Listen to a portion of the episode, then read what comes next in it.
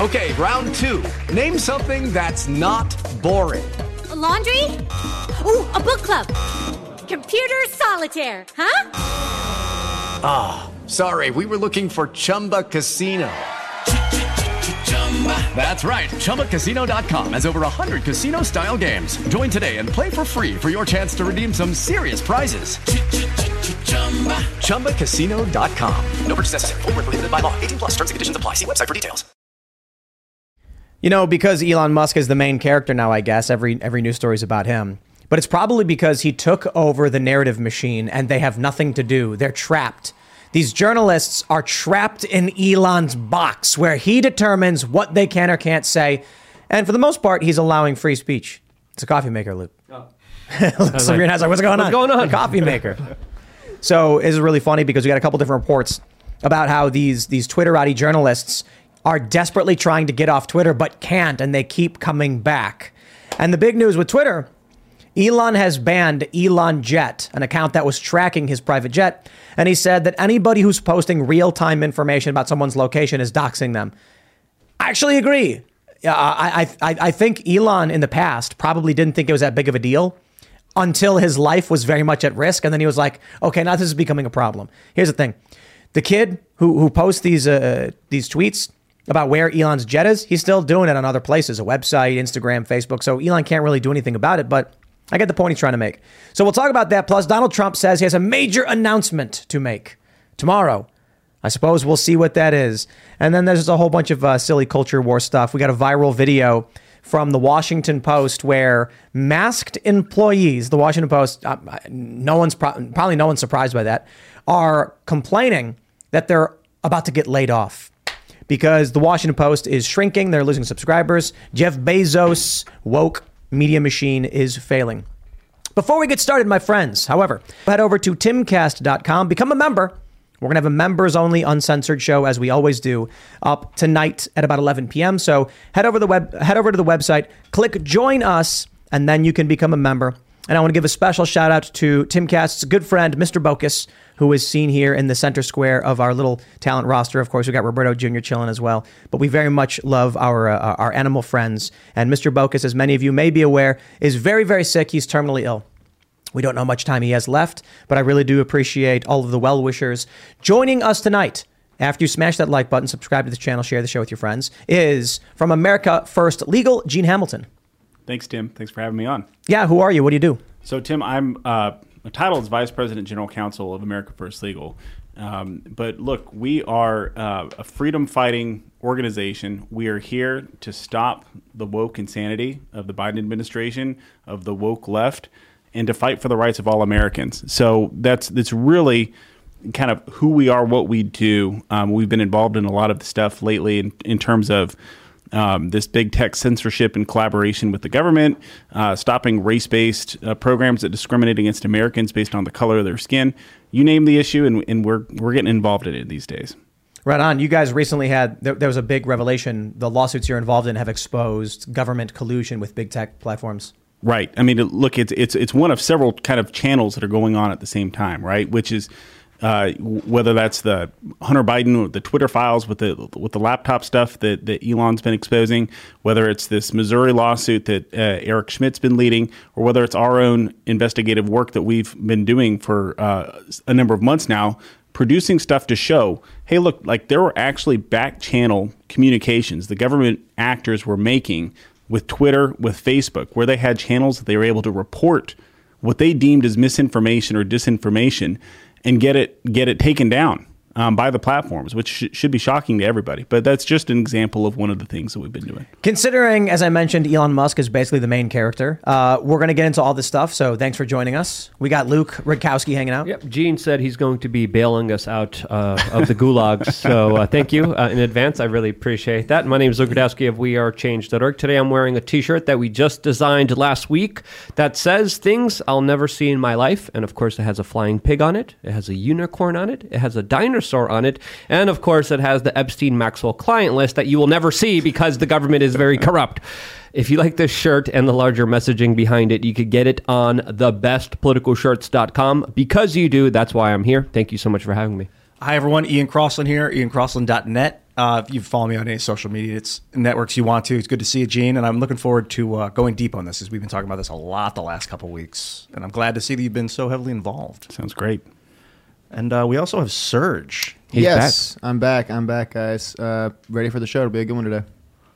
All right, we're going to get started with the, the more serious news that Elon Musk actually just dropped. And there's some uh, news related to this. Elon said any account doxing real time location info of anyone will be suspended, as it is a physical safety violation. This includes posting links to sites with real time location info. Posting locations someone traveled to on a slightly delayed basis isn't a safety problem, so it's okay.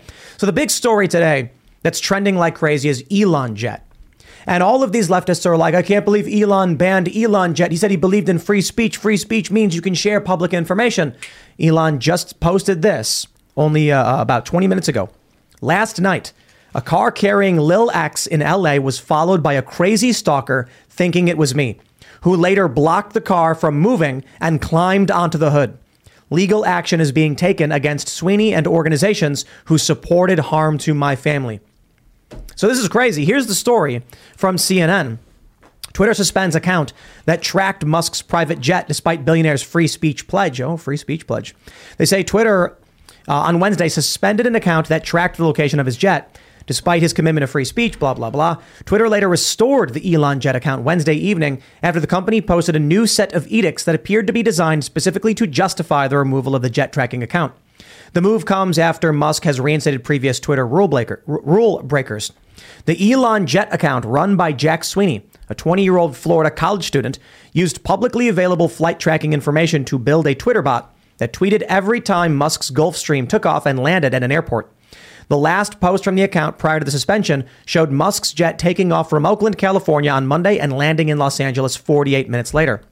Sweeney woke up Wednesday morning with a message from Twitter saying he'd been banned. Now, here's what I'm wondering Was this it? Was it actually Lil X flying on the plane? And then a lunatic, seeing the information, shows up, starts harassing Lil X, and then, I mean, this is not this is not a flight that Elon's on. So this this this, this goes beyond just uh, doxing Elon's jet. This wasn't about Elon. This is a private jet which can be used by many people, can be rented out, can be commissioned, and because of that, very serious uh, harm nearly came to an individual. I also want to mention that one story where uh, who was it? That rapper you mentioned this before the show, Serge. That rapper who was like chilling with his girlfriend, and she posted a picture of his burger. Oh yeah, PNB And then- Rock. That's right. And then Chicken some- and waffles. Chicken and waffles. Correct. In South uh, South Central LA. And then someone walked up and just shot and killed him. Yeah, taking it for his. Uh, he's famous for his chains, wearing a lot of chains around him, and someone just felt like it was their time to take him. Yeah. So what do you guys think? I kind of agree with this policy. I think you should not be doxing. Doxing is real time exposing, you know, someone's personal information or private information, I guess you would call it. Not like what hair, like what hair color, even things like that, like what their name is, what their address is, what their phone number is, what they look like. Those kind of data in real time to people you don't know is a form of doxing. But the thing is, Elon's got to specify what real time means because is it five minutes ago? Is that still considered real time? Is it nine minutes ago? Like when is it now no longer real time? We, we were we were talking about this. Uh, Ian brought this up before the show. When we went to New York to check out the ads we put up in Times Square, Ian took some pictures. We're going to post them, and I just like, wait, just wait a few minutes. Wait, yeah, I waited like 20 minutes. We changed locations before I put the picture up because we were standing right where I took the picture. And that was a smart move. You never know. Real time, you know? Well, considering that rapper story, the chicken and waffles. Yeah, seriously. Yeah, makes It's a lot of sense. Don't dangle your gems in front of the hungry and poor. Like don't don't lay yeah, don't show unnecessary data. Don't don't don't leave things in plain sight in your car when you go into the store, you know, hide, yeah, It's- hide it's- your valuables. It's a good point, but it was like the analogy was very esoteric. Yeah. It's like most people don't don't have gems to dangle, Yeah, but right. but Ian's got a big pile in front of him, so So like, like, don't leave your phone in plain sight in your car when you get out and go into the store. Stuff like that. Don't tempt fate. yeah, Right. Don't don't bring all your fancy dye to a game shop unless you want people to And- to lust for them. And I think doxing is a form of tempting fate. You're like saying, you know, mm. I'm not saying to do anything, but here's the info in case you want to, kind of thing. Yeah. Look, I, I, I'm in total agreement with you guys. It's the right policy. It's the right call. I mean, when folks' physical safety is at issue, it's a totally different ballgame. And mind you, the, the same critics who are calling, you know, complaining about this, saying, "Oh, Mr. Free Speech, whatever," are the same. A a lot of the same folks who were probably saying misinformation or disinformation during the pandemic were forms of violence or that they were threatening and they needed to be taken down. They've lost their they've lost their baseline of reality and what's actually a threat to people and what's not. And your physical location, the heart, the, the safety of your family and, and yourself is paramount. And so that's absolutely something that needs to be monitored. But you know, misinformation, disinformation, it's ridiculous. Yet it, they were ta- they were hap- more than happy to cheer that on. Yeah, the word violence has been taken way out of context Yes. and blown out of proportion. Like it's calling someone a name, even if it's a nasty name, is not violent. Right. It's not. Right. You know, a, a, and we need to really, really be honest about what real violence is.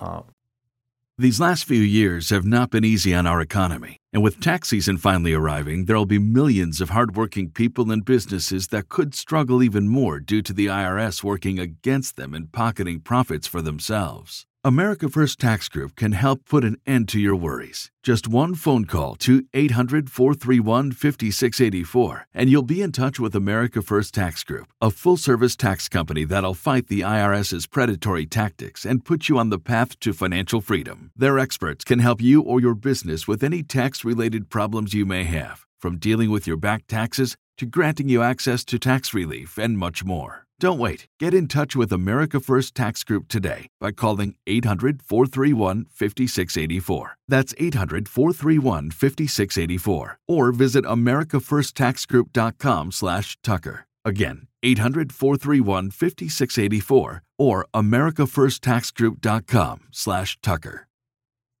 I think in order to use that term effectively. Well, there's a lot of other things happening here that are worth considering. Uh, there's also some people reporting that the Elon Jet Instagram account is also being banned on Twitter and is being prevented from people uh, giving the ability of sharing that URL. Uh, just a couple days ago, Elon Musk said that he's not going to be doing any open air car parades anytime soon, as of course a lot of people are saying that he might be getting Epstein. As it's fair to say that Orange Man Bad has been replaced with Spaceship Man Bad. And right now, the media, top uh, top level lawyers, a lot of powerful politicians, a lot of intelligence agencies aren't really happy with him and are putting a lot of pressure on him to the point where there's even lawyers right now going through his application for citizenship in the United States, seeing if he made a mistake, seeing if he lied, so they could try to renounce his U.S. citizenship, which is Uh, crazy. That's not true, is it? I, I believe so. Some some random woman tweeted that, and everyone was just like, Why this wouldn't person? it be true, especially with how, how much they're grasping for the straws when it comes to attacking Yeah, yeah, him? yeah, I wouldn't be surprised if this was true. Wha- I, I wouldn't either, but some random leftist propaganda account claiming that they're trying to revoke Elon's citizenship is very different from a news report at the very least. Like, you know, we got a video of the Washington Post people getting laid off and freaking out. And I tweeted, you know, what's that word for when you derive pleasure from the suffering of your enemies? And uh, so we get it, we get it. Schadenfreude. But um, I still would be like some random blue check saying it versus an organization putting their weight behind it. Not like I trust them a whole lot. They'll probably twist and lie about it, but there's got to be some evidence.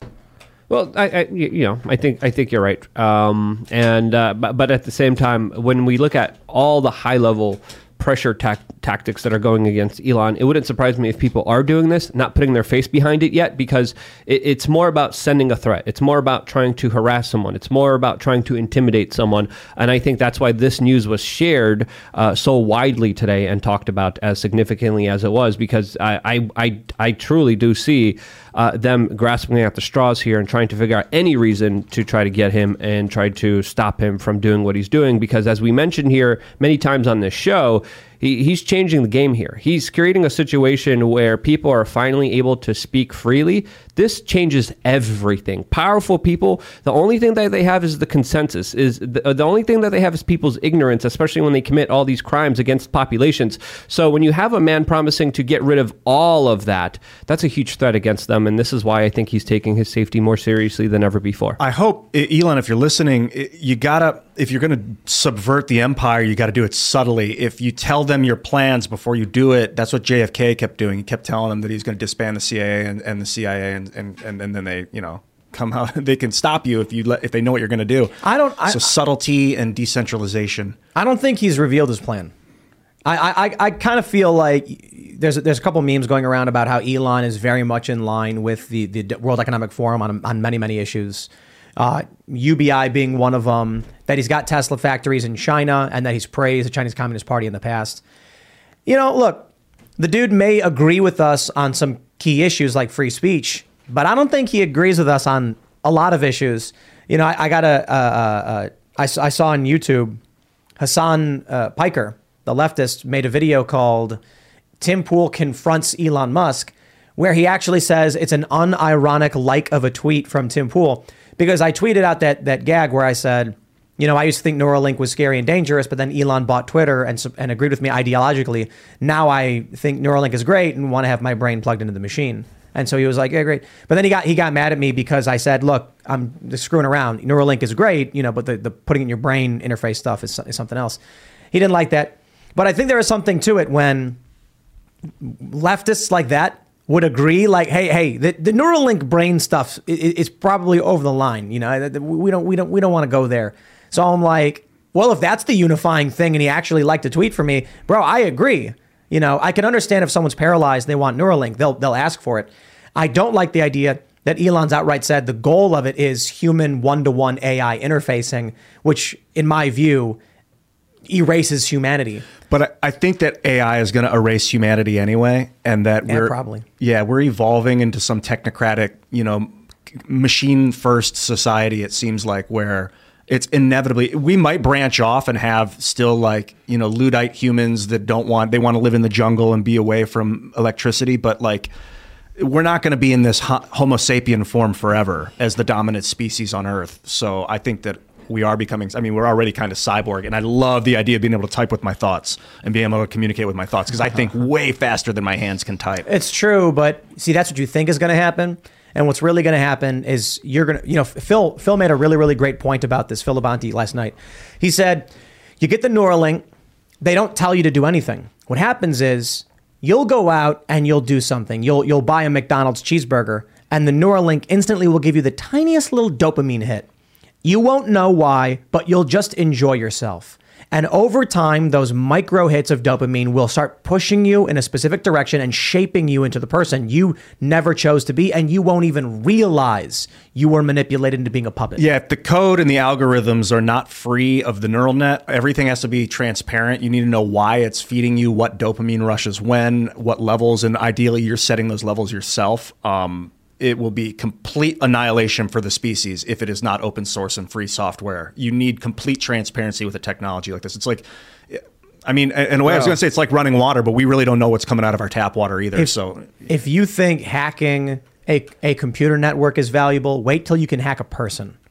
Like there already is social engineering, a field of you know hack, hacker culture where people manipulate people. But imagine being able to pull up a keyboard, knowing the code because it's open source. Then governments develop exploits.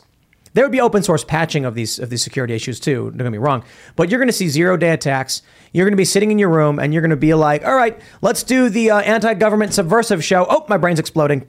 And then just, so- oh no, he got hacked. We, it was routed through a bunch of IPs. We can't figure out who did it. you could do it so like it automatically shuts down if there's outside interference. Um, How would it? How? it- it- It's in your everything everything is exploitable.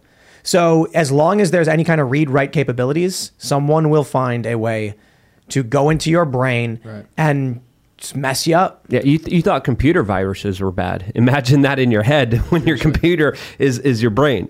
So uh, th- there's a lot of potential for a lot of things going wrong here, and uh, I, I think skepticism is our best friend moving forward. So, so we have all of these, uh, you know, Twitter leftists freaking out. They're screaming, you know, Elon Musk is doxing people. I thought he believed in free speech. And my response is kind of just like, I don't care what you think because you never agreed with free speech in the first place. So get off your high horse. No one believes you.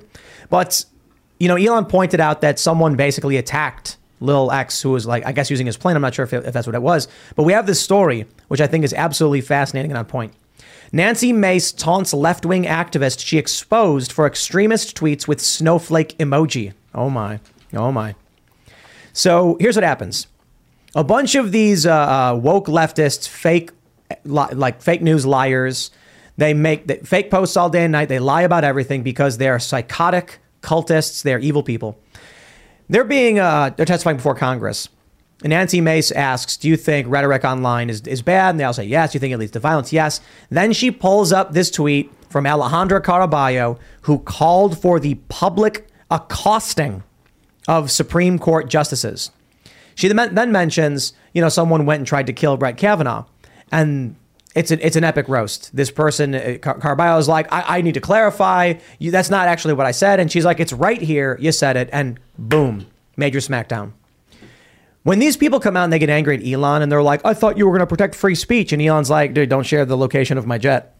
These are people who are trying to use our good faith against us. That we would believe in free speech. They want to justify the sharing of Elon's real time location data. Okay, that's scary. And it says to me, they want him dead. I know it's a meme where like these leftists will be like, they want you dead. That's it. That's the Republican Party. But like, if they're actively calling for violence, if they've gone and thrown Molotovs into police vehicles and smashed windows and quite literally killed dozens of people in the May uh, George Floyd riots, and then Elon Musk is like, you know, for safety reasons, I won't be doing public events, and we're going to shut down real time location sharing. And then they go, oh no, oh, oh geez, our free speech. Oh, oh, what are you doing? Yeah, no, they just want him hurt. I don't That's think where we're at. doxing people on the internet's free speech anyway. Right. I, It is. It is. I mean, it's free speech under the U.S. Constitution in, in the colloquial sense of telephones, and like you could put a piece of paper on a telephone pole that showed a guy's face with his address. That was legal. But now that we have the internet, it's another realm of, of function, and it, it- this kind of thing is not. It's not like benefiting society to dox people. So I don't see why we would support Right. it as a form of free speech. I mean, I guess it's a challenge. It is free speech. You're allowed to say so and so lives here. It's it, we, we had a phone book, you know, before you growing up. There's the white pages. You can Google search someone's address. It's very very easy. So it's tough to justify when on social media they say don't post someone's address when you can just Google it and see it if you want to. However, I still do agree. There's there's no idea expressed in sharing someone's physical location. There's probably some exemptions to this, like if someone was at like the Bohemian Grove or something in real time, and you were like, "They're here now, look." So I have to wonder if there's a, an, a, a potential negative downside to this. If if let, let's say for instance, Bill Gates is in real time at Epstein Island, and someone shares that, can they get banned? Or is so. Elon going to be like, "No, no, it's okay." You're exposing him being at Epstein No, I think he's going to be like real time location sharing is wrong. Erase that. What do you think? Look, I just keep coming back to the fundamental point that your personal physical safety and the safety, especially of your kids, of your family, is one of the most important things that we've lost sight of um, amongst all of this. And so, anything that's going to, again, this is a this this is a private platform um, that to make it so that you, at least it makes it a little bit harder for someone to actually find out where you are when there's real threats against someone who's high profile like that makes a ton of sense. You know, again, it's you, you just go back and you juxtapose it against the stuff that they actually were trying to take down, the things that they were trying to flag as misinformation, disinformation, false I- information in, in their eyes was totally fine and acceptable. But something that's actually going to physically threaten somebody or their family, um, to say that that's somehow wrong is is is just lacks common sense. Uh, setting everything else aside. Yeah, I think we also have to be careful to also respect um, journalism here because I, I could see this being used um, to to hurt journalism, especially when it comes to individuals like Bill Clinton meeting the people that were investigating him on the tarmac uh, with the with the head of the DNC, like someone going to the Bilderberg meeting, um, some prominent individuals going and, and colluding with corporate individuals, or like the Prime Minister of New Zealand going to BlackRock. I, I think those are all newsworthy events. How do we cover them without also compromising people's safety? How do we cover them without being censored online? I think those are bigger questions that I, I'm kind of left here after all this. I think you just don't want to dox them in real time. Like if someone goes, But if I'm reporting, if I'm doing a live stream outside of the Bilderberg meeting, right, and then uh, Klaus Schwab or let's just say Eric Schmidt, w- you know, walks down the street, which has happened to me. I go up to him. I'm like, "Hey, Eric Schmidt, what are you doing here? Is that considered something that will get me punished or banned? I, I hope not. You know, it, it raises some questions here um, that that I think should be answered. yeah, because it's legal to publicly to record someone in public. Yeah, because And, it is uh, in the public interest.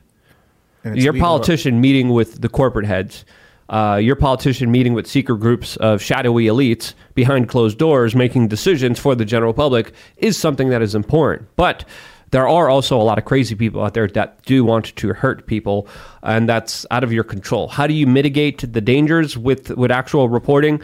I don't know. I don't have that answer. Um, but you know, I think the law says one thing right now, right? Like, what, what what's what's the legal basis for for all of this?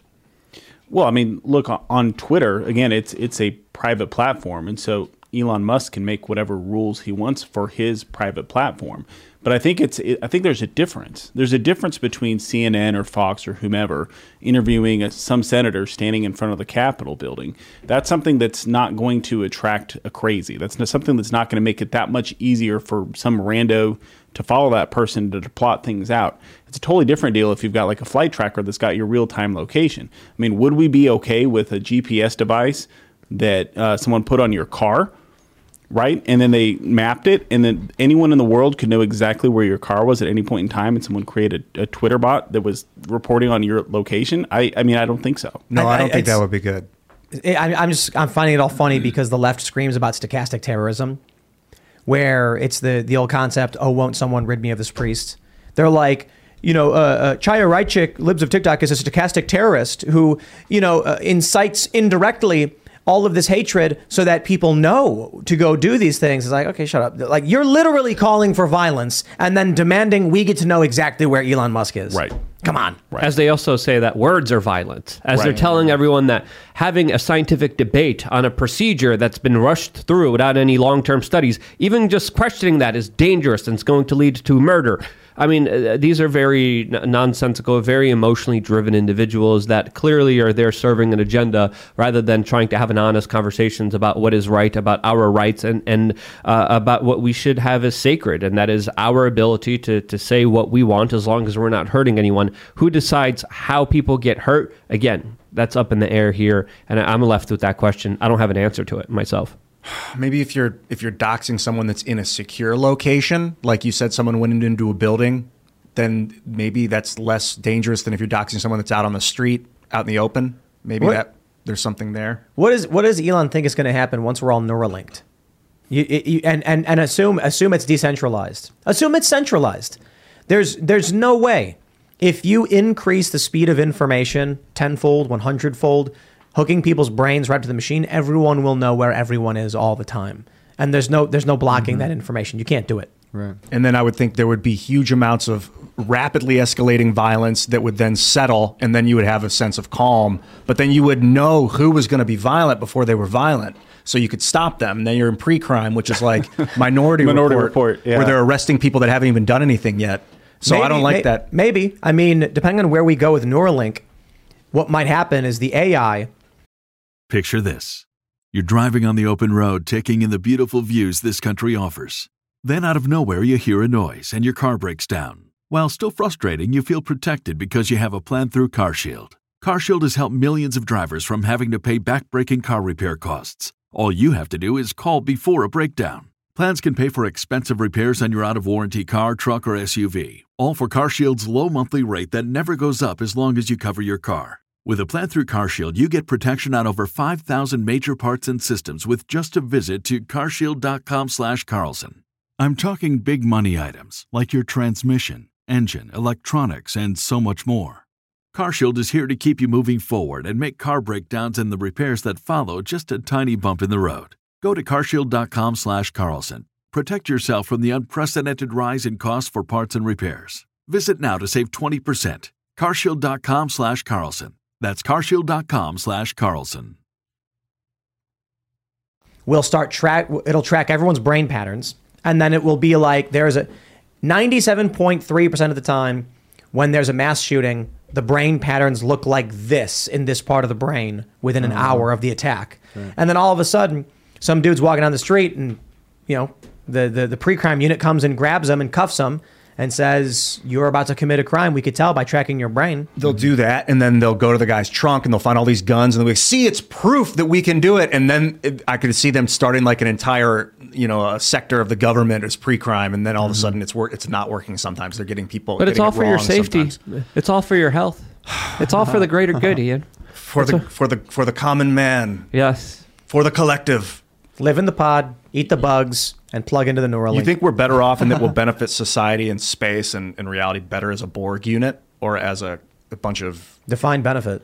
like you know increase prosperity growth you know diminish um neg, you know If you entropy if, whatever if you want. followed Star Trek stuff, you know there was a Borg Queen who was a centralized unit Yeah, and the the Borg Queen was like an, an, an independent mind that controlled the whole network to its benefit. maybe a decentralized borg I, i've never seen a fantasy decentralized borg unit that might work better I think it's bad either way. Benefit is, is is it's an opinion, I guess, but some people probably think that all humans network together is a good thing, and they want a Borg. That just seems like you're dead. It's Yeah. it seems like every individual human dies at that moment, and then what you end up with is this collective hive of noise of of no merit. It's just a buzz. It's just a machine I think individuality is is beautiful. I think each little unique unique snowflake, you know, is something of value. So that's what's worrying to me about this idea of, of, of Neuralink in the long run. But I don't know. Whatever. We'll see where we go, huh? How about that? That's weird. Yeah. it's like, it's like Ghost, in- Ghost in the Shell. Basically, a lot of the stuff is what I reminisce of immediately. But uh, but at least in Ghost in the Shell, for, for those that aren't familiar, anime and manga, like you're an individual. Yeah. They cyberize your brain with nanobots, and then you can interface with computers and stuff. Correct. But the reality of what would happen, as we're already seeing with Twitter, is that we'd become a hive. Like mm. we're already turning into that just because we have cell phones as it is, which is creepy. or do you think you'll get the Neuralink at any point gene you know, look, I, I, who knows? Probably not. I'm, I'm much more of an individualist um, myself. I don't like the idea of any kind of machine planted in me, but that's me. Um, so you know, look, but I, I think the point Timmy just made, which is you see the way right now the the spheres of influence and the power centers who have been using social media and who have been using these avenues of communication in the media have already formed a lot of this groupthink in our society. And we see the dangers that are associated with that when we have things like certain certain people are determining what's true and what's false, and anything else is censored and shut down, and you're not allowed you're not allowed to say anything. And we're already you know you already see some of that today in a way that you didn't see 10, 20, 30 years ago uh, at all. Uh, and that's just based on our, you know, modern modern communication and in technology and social media. we go from like, haha, we're gonna make fun of these, you know, woke people on social media. Now we're like, well, we're gonna plug ourselves into the brain, turn into a machine, and the world ends. Let's uh, let's jump to this this this clip. We have this uh, this tweet this tweet from Clay Travis. The Washington Post, which has lost 500,000 subscribers in the past year, has announced layoffs are coming to the paper. The meeting didn't go well. Oh, let's play the meeting for you. We're not going to turn the town hall into a grievance session for the city. I'm sorry. Thank you. Ask the question. Brad, you talked about positions Look at- look at- they're wearing masks. What are you going to do to protect people's jobs? Are they going to be treated like the magazine staffers? Uh, We will have, we'll have more information as we move forward. Thank you very much. So, Positions you decide as these people wear masks and whine about what are you going to do to protect people's jobs, I, I we're, we're talking about Neuralink, and I'm like, these people will sign up day one. That's and I think I wonder if Elon knows that. He looks at these people and he was like, these people would put masks on their asses if they were told to do it by the government. They're going to get the Neuralink when we tell them to do it. They got the apps, the mobile apps, they got the ID cards, they all did it. Who didn't? Well, it's the conservatives, it's the libertarians, it's the anarchists, it's the right, whatever they want to call it. These are the people who are like, nah. How do you convince them to do it? You got to win them over. That was the point of the tweet I was making, basically. Like as if this is going to happen. People, these people, government's going to come out and say, oh, you know, there's a pandemic and there's terror, so you got to get the chip. And once you get the chip, then you can go to your Starbucks. But people like us, we're going to be like, nah, I don't need Starbucks. I think they would also really love those uh, Chinese COVID tests that they're uh, applying to people up there. You know what? Uh, but but I, say I- asses. I- but I, I I do believe that there is going to be a larger financial reckoning. I, I, I think Elon is trying to. Um, uh, do as many things fiscally responsible at Twitter right now because I think he sees the storm is coming, especially financially. That is going to be correlated with centralized forces pushing a UBI, pushing central bank digital currencies, pushing for a solution that, of course, is going to greatly benefit them and give them more power over everyone else. So I think these layoffs are just more layoffs to come. Already, there was so much uh, layoffs in the tech industry when it came to Amazon, when it came to Facebook, when it came to Twitter. These these are not accidental layoffs. These are layoffs in anticipation of the larger financial market being turned upside down because the last three years we prioritized safety, shutting down small mom and pop businesses over, of course, Walmart, Costco, and all these other billionaires that got richer more than they ever did before in their entire uh, human history. When, when we look at this larger transfer of wealth, it was a lot of money. When we look at how much money the U.S. Federal Reserve prints, it's a lot of money. There's going to be ramifications for that. I think this is the beginning sign of a lot of other businesses that are going to be laying people off in droves to come in the next few weeks and months. What do you think financially, Gene? Is Look, happening here? I, I, I think you- I think you- almost everything you said is is I would agree with 100. percent And we we are facing a financial reckoning where because it's not it's not just issues like this, but it's government with with the printing money, with spending money on just anything, just you know dealing it out like it's candy at Halloween. Yep. Um, is not a good way to run your society. So there is a reckoning that's coming. I, I don't know what the the uh, influence with the Washington Post though um, with this with this particular video. I mean, it, it, it sounds like they've lost subscribers from what I understand. Yeah, And half a million, I think. half a million. That's a ton of folks. That's a ton of people. But look, I mean, you just you can't you can't run a business if you lose half a million subscribers. You can't continue to. And so hopefully, it's a lesson that you know, hey, maybe. Maybe they could actually try to report on some things in a little bit more of a balanced direction, but they're not going to take that lesson. The, these workers are going to vote communist in two seconds. Right. Yep. Washington Post is going to shut down, or they're going to get fired, and they're going to say, "But our jobs are essential. Uh, what do we do? I know. Let's vote for the government to nationalize the Washington Post. That's a good idea. Then our jobs will be secured."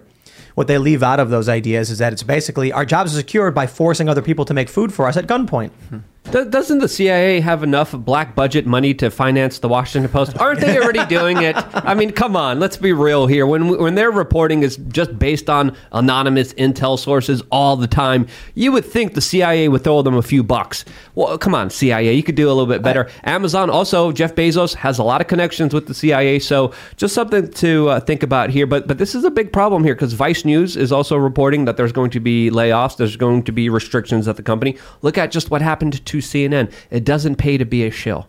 So that's a big learning lesson from all the corporate media that's that's dealing with a big reckoning.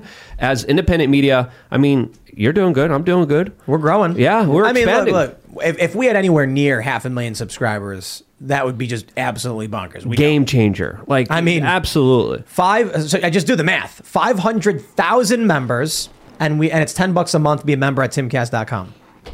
Yeah, you're talking sixty million dollars a year.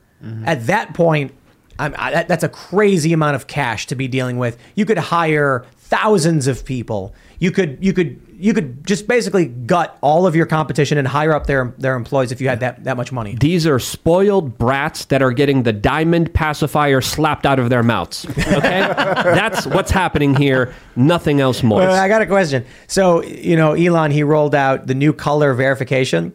And uh, if you pull this up, we got the Washington Post, they get a yellow badge. And they say that, you know, oh, yellow means business. And I'm like, I, I couldn't help but notice that all of the news outlets are yellow. Is that a, is that was that on purpose? Is Elon Musk behind the scenes laughing and mocking them? Yellow journalism. It's, Yeah. it's a reference to just garbage, you know, garbage in. Yellow bellies. Uh, Stuxton Hammer had a very interesting tweet highlighting the, the Which one? He yellow. ha ha ha ha ha ha ha. No, no, no. He he he said that this is the universal symbol for propaganda and sensationalism, Yeah. and Well- he's not wrong. But the post millennial, I think, is yellow. Yeah. and uh, it's just you know I don't think it. They just made news organizations yellow. Mm-hmm. I just think that's funny. It's like wink, wink, nudge, nudge. You get it? I like it. when I'm looking at the the Washington Post struggling right now, I think what's happening is these old things that used to rely on text because that was all they had in the 1960s and 70s and 80s and stuff like that. You didn't have internet video, and it was very expensive to have a TV network. They're still relying on this lame ass text. Like text is fine for what it is, which is to get a piece of data across. There's no emotional value. So when you're trying to explain emotions. Use internet video. You need to be hiring people to be making internet videos. Cut down on your overhead. Wait, they can be working from You know, home, man. Stop giving them tips and advice. Dude, okay? just so Stop it. They don't need the help. Let me- let me- But they shouldn't get it's the help. employees I care about. They're them. shills for the CIA. you- don't give them advice, I Ian. want, please. I, I want you to, to, to, to understand what's going on with the old guard versus the new guard. And I'll use a very simple analogy. I want you to imagine a large waffle. You got a big waffle on your plate with all the little nooks and crannies. Is that what they're called? The holes in the waffles? because I remember the Echo, Echo commercial. And so, you know, what this podcast is, is delicious, organic, fresh maple syrup, maybe from Vermont. And as it is poured over that waffle, it gets into all those little nooks and crannies along with the butter, and it's perfect every bite. What the old guard media is, is like taking a sheet of paper and placing it on top of the waffle. It doesn't get into the cracks. My, my, my point is, the reason why these kinds of shows and this kind of news is taking off, taking off, is because we don't just say headline as Roe v. Wade repeal looms, video game industry stays silent. what we do is we expand upon that, we get in depth with it, we all talk about it, we bounce ideas around, then we ask the audience to talk about it. So what I mean by filling all the nooks and crannies is we're trying to hit every crevice, every point that we can. Whereas what the Washington Post does, they don't even they don't even give you a blanket view. They don't even cover the waffle. They they give you this twisted line of butter that goes in a random direction, and you're like, that's it. That you, what is this? It's not even the real story. They're selectively filling certain points to make you think wrong things. I would say that uh, independent media is raw milk butter. Washington Post is canola oil. That's the way for me to uh, help people understand this personally myself. But uh, margarine, yeah, yeah, uh, exactly. But but uh, you know, Gene, wh- what do you see happening? Because you know, more and more independent media is getting a bigger voice. We're becoming more prominent. How do you see this kind of media landscape moving forward? Because it does seem like the old guard, the dinosaur media, the prostitutes, the horse stream media, they're just going down in droves. And I, it's, it's, you know, I, I hate to celebrate something negative, but it, it- it's good to see a changing of the guard myself. Look, it's it's really good to see it changing the guard. The stuff that you guys are doing, the stuff that other folks are doing is fantastic because you're covering issues that people care about. And you're talking about things in depth in a way that people care about, not in a way that some person based in Washington D.C. is deciding how to tell you about the information. You are engaging on it. You're having an in-depth discussion. I mean, it's it's free, it's open. People like to listen to it. They're a part of the conversation. But another piece of this, though, with the with the old legacy media, that you know I, I don't I don't hear a ton of folks talking about is so much of the legacy media has been centralized and nationalized, right? And so every story is coming out of Washington, every story is coming out of uh, of, of, DC, of DC, of New York, whatever. Local news, truly local news. We once had local newspapers all across this country that reported on things that affected things in communities, things that actually affected folks' everyday lives. And those have all gone by the wayside. And I think personally that's a, a huge tragedy because folks don't even know what's going on in their own neighborhoods, their own towns, their own their own local cities. But yet they can probably tell you what you know Nancy Pelosi said, um, you, you know, or what Donald Trump said, or what anyone said, because everything's become so nationalized. And if we can get, if we can support local outlets again, or find a way to get the local news covered, and then with the independent outlets cover the actual issues, I think we'd be in a much better place as a society.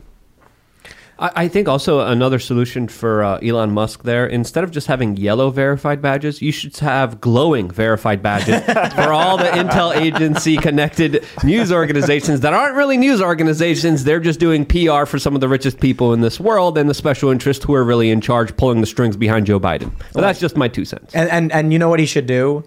These verification badges should not be optional. So like he's basically saying if you want to get verified, you got to get Twitter Blue, and then if you're an official advertiser, you get the ver- the business ver- verification. There should just be bots that are operated as sock puppets by U.S. intelligence agencies. He knows, and he gives them all like a glowing, you know, verification badge. And when you highlight it, it says this account is verified because it's run by a governmental intelligence operation. That would be fantastic. Yeah, absolutely. Make him glow. Let me let me let me tell you why. Uh, so we, we just we just talked about how the Washington Post is laying people off, and I described the feeling as pleasure derived from the suffering of my enemies. Schadenfreude. Let me explain to you why. From Fortune.com.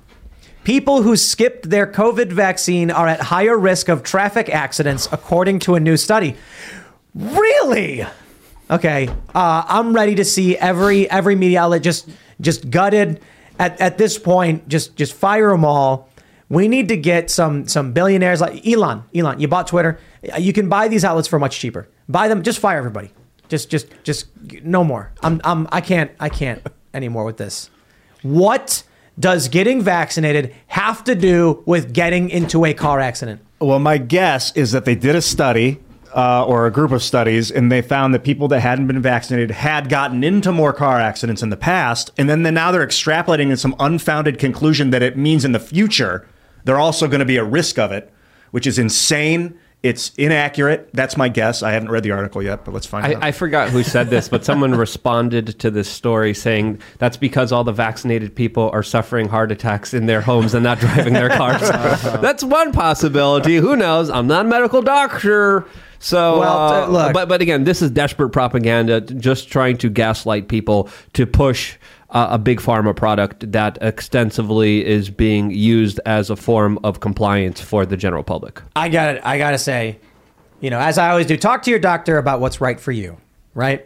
Don't don't get advice from podcasts. I just got to say, however, if you go to your doctor and say, "Doc, now I haven't gotten the vaccine. Am I at risk for getting into a car accident?" He's gonna be like, "What?" According to Fortune Or, magazine. or I got another, I got another idea. This is a threat to all the unvaccinated people, saying, "Hey, you're not vaccinated. You're going to get in a car accident here, and we're going to make sure you're going to take this, or else." I think because how else? How else could they get so desperate? how else? last- this is ridiculous. Last Christmas, I think Biden told people you're in for a, a season of death, of, of sickness Severe and death and illness. And I gonna be- remember being on this show being like, "That's not happening. It's propaganda." It's gonna be Biden Yeah. in a car, and he's gonna he's gonna be oh, like sitting like across the street with his engine off, and he sees you leave your house, and then he's following you, and then he speeds around, cuts you off, and then t-bones you.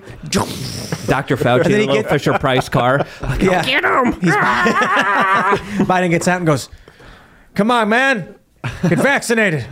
I don't think it would happen. it's too late. But uh, it's possible that a society would track everyone that got vaccinated, like the CCP's been doing, tracking people, and then start intentionally harming people that haven't been vaccinated, and then blaming it on them not getting vaccinated. Not, I don't think there's any evidence that that's happened, but that could be a movie. Okay, uh, wait, well, to be fair, let's read what they're saying. They say if you passed on getting the COVID vaccine, you might be a, a lot more likely to get into a car crash. Or at least those are the findings of a new study published this month in the American Journal of Medicine. During the summer of 2021, Canadian researchers examined the encrypted government held records of more than 11 million adults, 16% of whom hadn't received the vaccine. They found that the unvaccinated people were 72% more likely to be involved in a severe traffic crash, in which at least one person was transported to the hospital than those who were vaccinated. That's similar to the mm. increased risk of car crashes for people who with sleep apnea, though only about half of the people who abuse alcohol, researchers find. The excess risk of a car crash posed by unvaccinated drivers exceeds the safety gains from modern automobile engineering advances and also imposes risks on other road users, the authors wrote. All right. I wouldn't be surprised if where we're going with this is we are hereby announcing that your driver's license cannot be renewed unless you're up to date on your vaccines. I think they were already doing that in some some places, like you need to prove of vaccination or whatever. But where that then brings us is no one's allowed to drive anymore. Self-driving cars only. I think this article is a self-own. They did say that it might. It, the headline says that it is, and then the first sentence is that it might. So they're contradicting themselves. This says they are at a higher risk, and then the first sentence says they might, might. be. So that's a lie. They're lying in some way. And then it's exactly what I said earlier. It was uh, a pa- something in the past indicated that more people that hadn't been vaccinated got into 72% more car accidents in a study. That does not indicate that in the future that will also happen. That is not an indication Right. of that. Ian, stop questioning the science. Okay? Even think this is science. Just, Well, just well hold on, hold on. I can actually break down for you why this is true. Is it has to do with risk? I'm assuming, or people that are more It- willing to take more risk. That's what it's I'm thinking. it's it's real at simple. Okay. People who got vaccinated were more likely to stay home, terrified of getting sick, and oh. people who didn't were more likely to go out and keep working. True. So what did they find? Yeah. Well, gee, look at all these. Yes, because people who go outside face danger. Yeah. Lucky Land Casino asking people what's the weirdest place you've gotten lucky? Lucky? In line at the deli, I guess? Aha, in my dentist's office. More than once, actually. Do I have to say? Yes, you do. In the car before my kids' PTA meeting. Really? Yes. Excuse me, what's the weirdest place you've gotten lucky? I never win and tell. Well, there you have it. You can get lucky anywhere playing at LuckyLandSlots.com. Play for free right now. Are you feeling lucky? No purchase necessary. Void where prohibited by law. 18 plus. Terms and conditions apply. See website for details. I love it. And now there's going. I- I'm, I'm telling you, Christmas is coming up, and there's going to be someone in your family who's like, "Well, you should have went and gotten the vaccine because now you're going to get in a car accident." And you're going to be like, "Ma, what are you talking about? That makes no sense." Well, I was watching the MSNBC, and they said, "Oh, jeez." You'd be like, oh yeah, Fortune magazine. I was yeah, thinking that- that's a verified, you know, trusted media source. What are you talking about? NewsGuard certified 100 out of 100. All right, well that's got to come down. Yeah, now. I, I mean, obviously, you know. I was uh, I was thinking about that Yuri Bezmenov quote, where he said, "Someone who's totally demoralized, you could you could tell them, show them proof that black is black is white and white is white, and they won't. They cannot be be de, you know taken out of this." And I'm thinking, just that that explains it. And that interview's from what 40 years ago. Yeah. where he's talking about demoralization. It explains how you can actually go to someone and say, "Here is a picture of the thing," and they'll be like, "Nah." I, okay, well then, what do you do, man? Mm-hmm. If if there are people who just like eat this stuff up and believe it, and they lack the ability to understand nuance, what what, what what is the end result? Half the planet implodes, the other half just rebuilds. if you do nothing, but you can give people morale boosts. Great commanders do that. Great artists can do that, and that will wake people up in their own mind. You know, and then they'll start to notice their surroundings. You know, this is what I was talking about with the Washington Post thing. How when you watch a show like this, we try and break down the story, we try to make sense of it, and if you read the news, they just say this garbage. They, they, the, the headline should literally say, "Ridiculous study claims people who skip the COVID vaccine are at a higher risk for traffic accidents." Ignores ignores common sense, and then it could have said right away. People who were getting the vaccine were probably more likely to stay home, and people who didn't were probably more likely to go out. And if you go outside, you're more likely to get into a car accident. Story's over. Have a nice day. Or, or they could have just said, "Hey, we're desperate. We're getting being uh, we're being paid by big pharma to, to shill for this. Just please take it." Uh, uh, Gene, w- would this uh, news story make you take the vaccine? Well, as someone who's been in a, in a few car accidents, um, you know, no. Um, look, I this is exactly you, all of you guys are correct. You're making really good points, which is there are special influences who are funding a lot of these studies and these polls and the things that you see that are driving news, and there's a failure from the legacy media and from outlets that are NewsGuard certified to actually report things in a way that makes sense to people. I mean, it, it, it, that was the most nonsensical thing you could you could ever imagine. Every American knows correlation is not causation, but here we are, and uh, you know, you, you see something like that, and it's it's it if that doesn't strike that headline doesn't strike you as absolute insanity and divorced from reality, then like you you ought to go get your head examined. You ought to go get go talk to somebody because there's something wrong. You you you aren't able to understand things clearly. Get your they're gut just gonna- examined. It's probably Right. a lot of gut trauma. Yeah, Maybe. Yeah. But they're just going to, what what they're going to do is they're going to try and find someone to affirm them. Right. And then they'll just be like, please tell me I'm right. And they'll say, you're right. And they'll go, oh, it feels good. But I don't think those people are happy. I know that state of mind when, when people are like, "Please just put me back in the pod." But it really, it's not like a, ble- a blissful happiness state. Those people they want more, and when they realize there's more, when when you control your own reality, the, I think it's much more enjoyable for people, and they do seek that out when they when they know it's available. You know, uh, considering I, I, I'd be willing, I'd be willing to state, I bet you'll see other correlations in this way, because, and this is just my speculation, the people who were scared enough, who want, like the people who were not worried and didn't get vaccinated, probably went out and went outside. So I, I, I, I bet you could find a correlation between people who are vaccinated and the amount of vitamin D in someone's system. Hmm. Well, people who are vaccinated probably stayed inside. And it's not just because of fear, it's because people in New York more likely to be vaccinated than people in West Virginia. West Virginia, you're in the middle of nowhere, and you, your neighbor is, you know, a football field away, so you're just like, I ain't to touch anything or anybody. What am I worried about? You live in New York, you're in a cubicle, smashed up next to people, and you can't go eat unless you get proof of vaccination. You're more likely to be locked inside. You're more likely to get the vaccine. I bet you'll. I bet you'll even find higher instances of organic food consumption among people who aren't vaccinated, because they're going to be conser- conservative people out in rural areas who are eating like farm meat that's like grass-fed beef and stuff like that. Yeah, there's a lot of different data out there, and I think there's also data that's not being looked at and ignored and not calculated that also should be. I see Florida making a big step in the right direction, now officially saying that they're going to be launching investigations. They're going to be looking into the correlations. They're going to be looking into some of the possible big problems here. Uh, and, and, and again, data could be twisted and manipulated in many different ways, but there's a lot of glaring data that does com- complicates the picture of what we're seeing here, especially when it comes to Sweden, especially when it comes to Haiti, especially when it comes to the countries in Africa. There's a lot of questions that should be asked here. There should be more data. There should be more investigations, and the only people doing them is is a state uh, of the United States. It's only Florida doing these investigations. Come on, we could do better. The truth matters here. At the end of the day, we should be investigating. We should be getting the data. We're not, which is uh, an absolute shame. Have you been involved in any of these investigations? Look, I mean, we have some investigations about the communications between the government and some of these private entities that we've been uh, undertaking that we started when Jen Psaki sat at the White House podium last summer and said, "Hey, we've been collaborating with these tech companies and we're flagging misinformation, disinformation."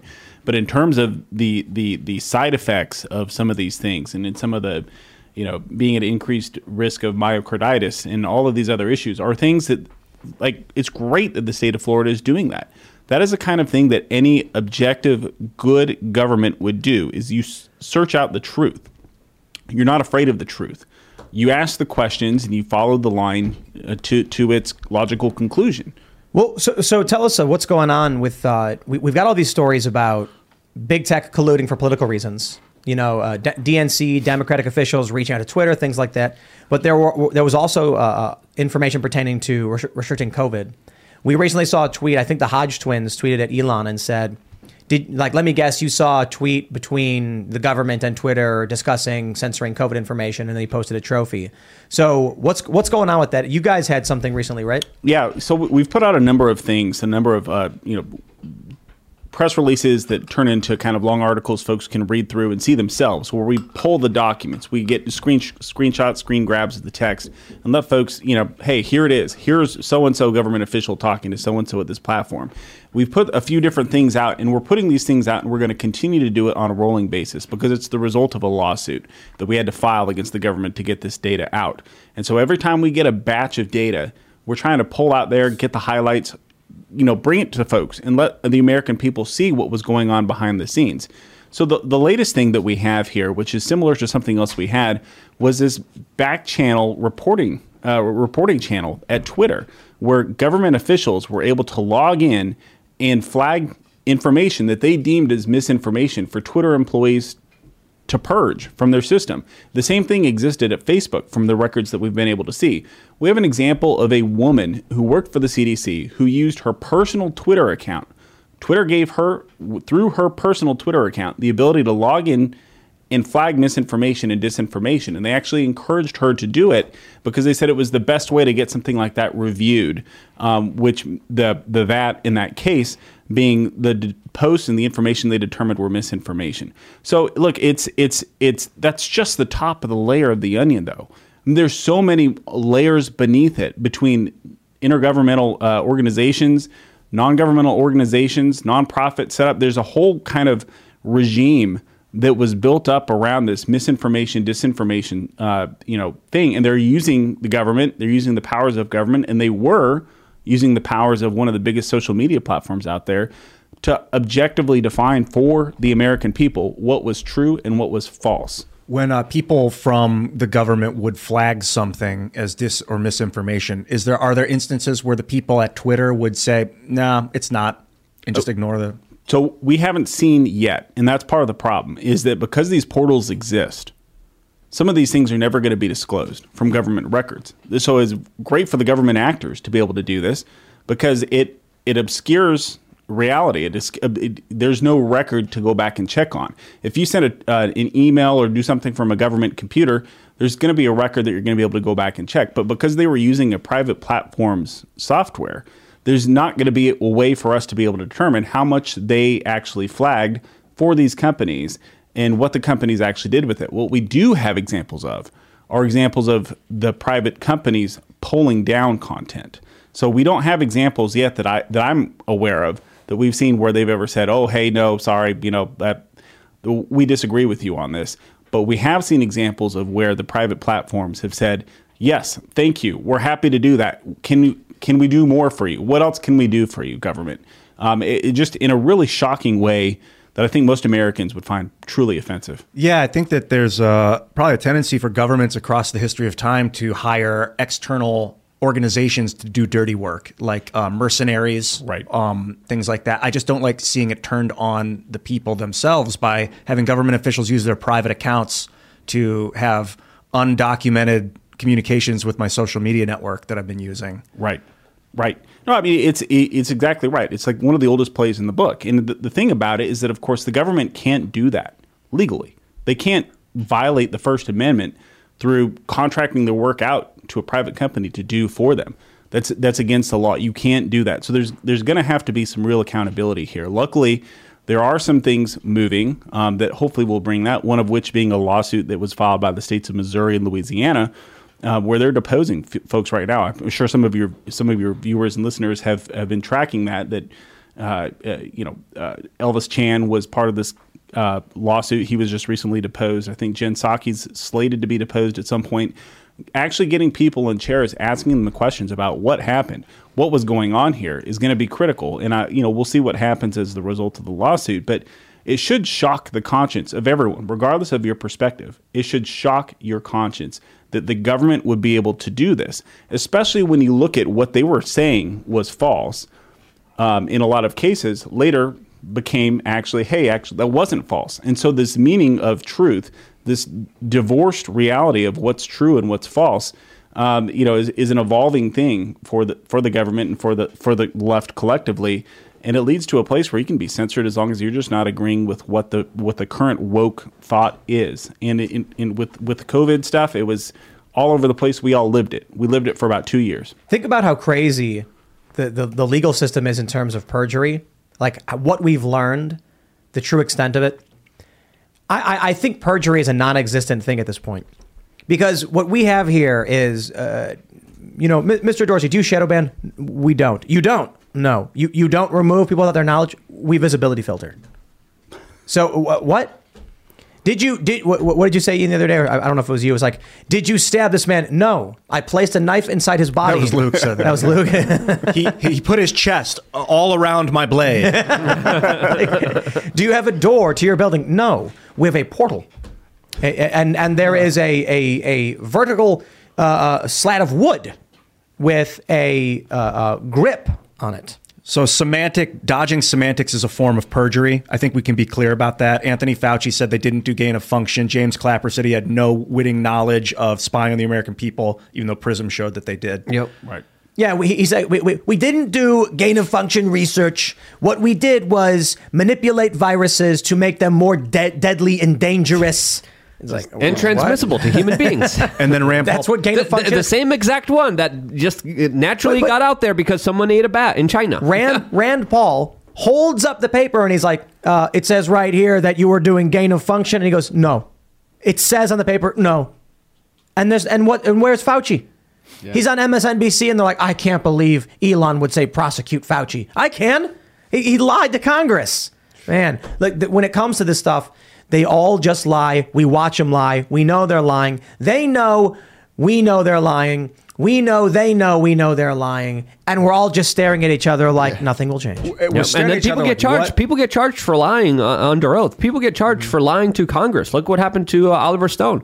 He went down. He went to jail because he lied to Congress. Well, About what? Fauci could do it. Brennan could do it. Come on, The- the- let's let's play fair here. Let's actually hold people accountable to what they said, to how they lied to the American people, and how they screwed them over. Oh, you're talking about Roger Stone, not Oliver Sorry, Stone. um, I apologize. Roger Stone. yeah. Oliver, Ollie. Oliver Stone, great. We should have him on the show. We should have, someday, yeah, yeah. I interviewed him before too. Oh. Uh, I don't always agree with him. Fascinating guy. He interviewed Putin. Has a lot of context, uh, specifically about Russia and Venezuela, that I uh, definitely see differently than him. But it would be great to have him on the show and have that conversation. The reason but we- apologies for my mistake. Yeah, Oliver. Uh, the reason we have a government for the people, by the people, is because if the people that we put in charge start lying to us, we're supposed to remove them from office and then maintain balance and honesty and integrity in our system. Maybe the whole system has always been predicated on lies. Maybe. Yes. May- And you, we just want to close our eyes and believe that they're doing the right thing when we put them in power to lie for us. You know, I, I, I probably I imagine it like this: pre-radio, you had um, people who hung out in their own communities, talked to each other, and trusted each other, and they did not trust, for the most part, centralized media. You know, distribution. The printing press, relatively new in the you know uh, uh, new-ish in the in the in the, you know before the uh, American Revolution. Then they started using this to put out propaganda, being like, "We should be independent." It affects people; they hear it, but for the most part, your life is still very much, "Oh, I'm going to do it." The Patriot with Mel Gibson. What a good movie. They're they're you know in their house, and then a postal rider comes, and they're like, "It's a there's a letter! Whoa! Like words come from town!" And then they like everyone gathers around to read this one letter. Now it's like I get 50 billion on Twitter. But so back then, you believed what you believed or you didn't. You saw what you saw or you didn't. Mm-hmm. And there was no centralized communication grid. Then you got radio and TV. And all of a sudden, well, actually, even before that, you had the massive national distribution of newspapers, which started, you know, started getting really, really big in the late 1800s. And then the turn of the century, everyone's now believing the papers. Then everyone's believing the radio. Then everyone's believing the TV. And it's all centralized. And it was probably all lies. But we believed it because that's what we were told. The radio- Now the internet comes out, and we once again are decentralizing our flow of information, and we're getting into this revolutionary period, I guess. The uh, the radio changed it all. It did because and I remember Orson Welles did that War of the Worlds radio show, and Oh, yeah. people actually believed it was real that aliens were attacking. it was so believable. On the radio, is this new technology. They went outside. I heard that people killed themselves because they thought we were under attack by aliens. I don't know if that's confirmed, but then the then video comes or, or film, uh, and film allows the centralization of power for Hitler. Like Hitler is the result of that centralization of power with that mass media mind control technique. Now we have the internet, and it's like a, a we have both centralization and decentralization kind of at odds or or coming at each other and trying to figure out the best way to have like localized, decentralized, centralized systems. Well, th- this is why you end up with uh, who? Who is that woman who did the musical number about disinformation? You know what I'm talking about? Yeah, What's her name? Janko, uh, Jankowicz. Jenkowitz. Yeah, yeah, yeah, This is why you get these people Right. because they know they're lying. It's why you get people like Taylor Lorenz and Ben Collins. They know they're lying. Of course they do. They, they, they know they're making up things, but they're doing it in service of the authoritarian narrative machine. They, these are people who long for a world where, like, like uh, was it Mika Brzezinski said? Is that how you say her name? Mika, Micah, where she said it's our job to tell people what to think. She was like, Trump thinks he can tell people what to think. That's our job. And then Snopes immediately comes out to debunk the claims that she said it when she literally said it. But that's not what she mean. What they want is they want to go on TV and say the sky is red, and then have everyone be like, whatever you say, boss. And the problem is now with the internet, we all start posting online.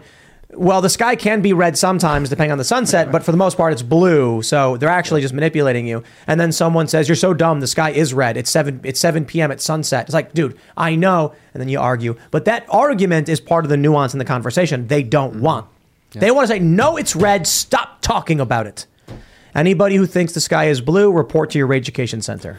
You've got to know that people are not we are not built to fall in line. I mean, there's part of us that work we're definitely community based organisms, but we're not like you can't force people into slavery. It doesn't make sense. It never has worked in the history of humanity. We've always come away from it. Worked for a while. Well, you know, if you look at human history, there's a lot of slavery. There's a lot It's of war. a There's a lot of destruction. There's people like Genghis Khan. There's individuals that try to conquer the world and control all of it and try to uh, have all of it for themselves. so, so that's common. That that always has happened. And for us to think that this has gotten, uh, this has somehow left the the, the the human experience, it's I think it's foolish. And I think there's a lot of other smarter people out there that are still going for these same goals. We just don't know about them. We don't hear about them. And they're going for these larger uh, personal achievements for themselves in secret. It's like the the spirit of Moses is to free the slaves, and like the spirit of the United States, the Statue of Liberty is a freed slave. And they, but the businessmen that got the Statue of Liberty put up there didn't want to show the chains on our wrists. They were like, no, we can't remind people that we're freed Yeah, slaves. We want them to forget. They're on our feet, right? Yeah, they, so they put the chains down at her feet where you can't see it because you're looking up at it. But if you look at it from above, you see broken chains. She's a freed slave. The French understand liberty as the United, as the Americans do, but the businessmen don't. They don't like that. They want us to f- lull back into just worshiping some erudite. They want us to think, oh, she's studied, so she's great. No, she's great because she was a freed slave. Are- aren't she we will all- never go back. Isn't isn't isn't it like everybody's related to Genghis Khan or something, or like some One huge seventh number? of the world, I think, is Because he was is what I banging a lot of chicks, you know what I mean? Yeah, yeah. He was going around taking villages and taking the women. I think it's like one third in Asia. It's a lot. Everybody. I think that like it's like history. We go into slavery and then we come out of it, and then we go back into it and we come out of it, and we're trying to remind ourselves not to go back into it. Yeah. That's the story of America, of the United States. Do not fall back into monarchy. Do not fall back under the subservience of one man in Yeah, a corporation. Don't do it. It's it's not you know I don't know if monarchy is the right word, but we fall into something new we haven't yet defined. right? So we have these words to describe things that we probably didn't describe when they were initially conceived of. When feudalism first came into existence, there wasn't some guy who looked around and went, "This is feudalism." You know, it was it was like the way things were, and then eventually we start to define these things. So whatever we're in now, it is not democracy. It is not constitutional republicanism. Something totally different. I mean, it could just be uh, a quasi, you know, revolutionary state where you've got, as as we've talked about on the show, a, a multicultural democracy trying to exist within a constitutional republic, and they're both at odds with each other, and so they're conflicted. But it's certainly not one or the other, and you can't describe it that way. Maybe we'll uh, corporate techno- technogopoly. You Yeah. know, we'll, we'll, we'll, we'll come up with some new word for it. Like communism was a word that was coined. Fascism was a word that was coined. Can we make up a new word for whatever it is we're going through? Yeah. Something- Technocracy, craptocracy. Craptocracy. That's what I was thinking too. Kleptocracy. Kleptocracy is another one, but but uh, throughout my understanding of, of you know history, I think America is a rare experiment in freedom. I mean, and it's still one of the few countries in the world where you have the First and Second Amendment. You don't have that in a lot of places around the world, and there are a lot of people that hate that because if people could say what they want and be able to defend themselves by being able to say what they want, that is rare from my understanding, unless someone else could prove me wrong. And I think these are important God given rights that need to be protected at all costs. But let's be fair and honest with ourselves. This latest technocratic advancement and takeover of our society is challenging that, especially with Joe Biden uh, coming out saying that he's going to be making more actions against the Second Amendment, especially with tech platforms, TikTok, Facebook, Google, Alphabet, all these companies essentially uh, doing a form of mind control. Th- th- There's a lot of uh, you know freedoms that are threatened more than ever. I don't know. That's my perspective. What, what, do you think, Gene? Look, I, I I think y'all are onto something here, um, and I think that there's also a generational aspect um, to consider for this. So, uh, you know, I, I don't know how old you guys are or young you are or whatever, but I can recall at least when I was growing up. Uh, a sense, especially among young men, of rebellion. It's in the heart of every young man for generations of, of to kind of like say to authority, to the authority figures, no, I'm not going to do what you tell me. I mean, I think there was even a, a line in a Rage Against the Machine song that had something uh, to say about that. Yeah, but now it's shut up. You better do what they tell you. Exactly. That's exactly what it is. And we have we have a generation that is complacent now. And I don't know if it's the result of the influence of, of, of the social media, at least as it existed until now, um, with all of these other things. But we've gotten to a place where young people are afraid to question authority. They're afraid to question people as to, hey, why am I being told that I have to think this way? Why am I being told that I have to get this, you know, why do I have to behave this way or I'm ostracized? That no one ever asks those uh, open open questions now, and I think that's it's a real problem. I was reading this uh, blog about comics and superheroes a while ago, and it talked about how in the in the in the ancient stories were of defying the authority, like stealing fire from Mount Olympus or whatever, or Hercules fighting the I don't know what the exact story is. It's been a while since I read it, but it was talking about how the heroes used to challenge those in control, the gods and things like that. And superheroes today are very much completely in line with the authority. So, Superman, for instance, he doesn't break the law. He's got to fight for the government. Now, there's been nuance introduced into the comics over time, but there was this period where very much everything was whatever the government says goes. And so uh, we went to Fredericksburg this past week, and we were hanging out with Matt Strickland over at Gourmeltz. Shout out, Matt. Amazing food, by the way. And this is the this is the business where this all comes together in a perfect story. I got to be honest. This is where the go- the government tried shutting down his business because of COVID. He said, "Screw off, we're not shutting down." Two years later, they take his alcohol, his liquor license from him, and and and he's like, "What's going on?" We got Youngkin in, but this is a guy who is defying the machine, standing up for what he believes in, standing up for his community. While we're down there, we we you know we eat food, we hang out with them. We're like, this is a whole lot of fun. And then we'd say we're gonna we're gonna go check out the city. We go to this antique store, and I see an old comic from the from World War II. It was um, I think it was DC's The Unknown Soldier, and the cover shows a bunch of children standing in front of Nazis, and the unknown soldiers on top of a tank pointing at them, saying. It doesn't matter that they're hiding, hiding behind children, men. We have to do it, or something like that. And then I was like, I called Luke. I was like, dude, you got to look at this. World War II comic books of the of the good guy saying it doesn't matter that there are children in front of front of these soldiers. You, and the tank is pointed at them, the artillery. And I'm like, I get it. Like the US was right. Under no circumstances do you stop fighting, even if it means running kids over or shooting at them or whatever. And that's to the extent that our heroes began to support the machine, even when they were doing things that were atrocious. Or it's just one example that I saw. Okay, round two. Name something that's not boring. A laundry? Ooh, a book club. Computer solitaire, huh? Ah, sorry, we were looking for Chumba Casino. That's right. ChumbaCasino.com has over 100 casino style games. Join today and play for free for your chance to redeem some serious prizes. ChumbaCasino.com. No purchase necessary. Where prohibited by law. 18 plus terms and conditions apply. See website for details. Granted, these days there's been a bit more nuance in superhero comics. You now have like the uh, the, the Marvel Civil War series. Now, I don't mean the movie. The Superhero Registration Act comic arc was was great, where you know you had like Tony Stark as a corporatist, and, he, and he's like, well, the government wants us to register, so we should. And then Captain America, all of a sudden defying the government, being like, I'm not for this. That's not the American way. That nuance was really really great. But I but I do find it interesting that when when you ultimately get these people like what was his name, Phoenix Jones. He was that guy who was a vigilante in what was it, Seattle? Yeah, you guys know. I think so. He ends up during the like these Antifa riots helping the cops, and they were like, "You're a bad guy. You're helping the cops," and he's like, "What do you mean? This is what superheroes do." So it's interesting to see that we're at this point. You know, I suppose. They're supposed to. I mean, Law and Order for the for most is supposed to be good. I think that I, I tend towards neutrality when it comes to law and chaos. I find myself like if if it's good chaos, that's better than evil law. Um, but I tend towards law over chaos because I find that law Can- allows the system to balance out a little bit better than chaos does. But can chaos be good or bad? Yeah, chaos can be good. You can have like Robin Hood, for instance, would steal from like wealthy landowners and then give to the poor people. They said that was a good act, but it's very chaotic to to steal. Yeah, I, I, I see what you're saying. Robin Hood was not acting in any predictable manner, and so the machine was disrupted by his actions. But he was doing things to stop the villains to help the poor. Exactly, and the villains were the law, which was King John, the drunken brother of King Richard. Who, I, I think that the story that's a story. In reality, they weren't living in the same time And, period, and, but it was. and a- King John was a he was a lion, wasn't he? no, his And- brother was the Lion Heart, King Richard. But uh, King Richard? John was just a, a and an Robin idiot. was a fox. Yeah. Oh yeah, you're right. Yeah, Yeah. Disney. Disney is history. Disney is history. I, I personally think uh, The Boys on Amazon Prime definitely has a better representation of what's happening behind the scenes, especially with PR and large government.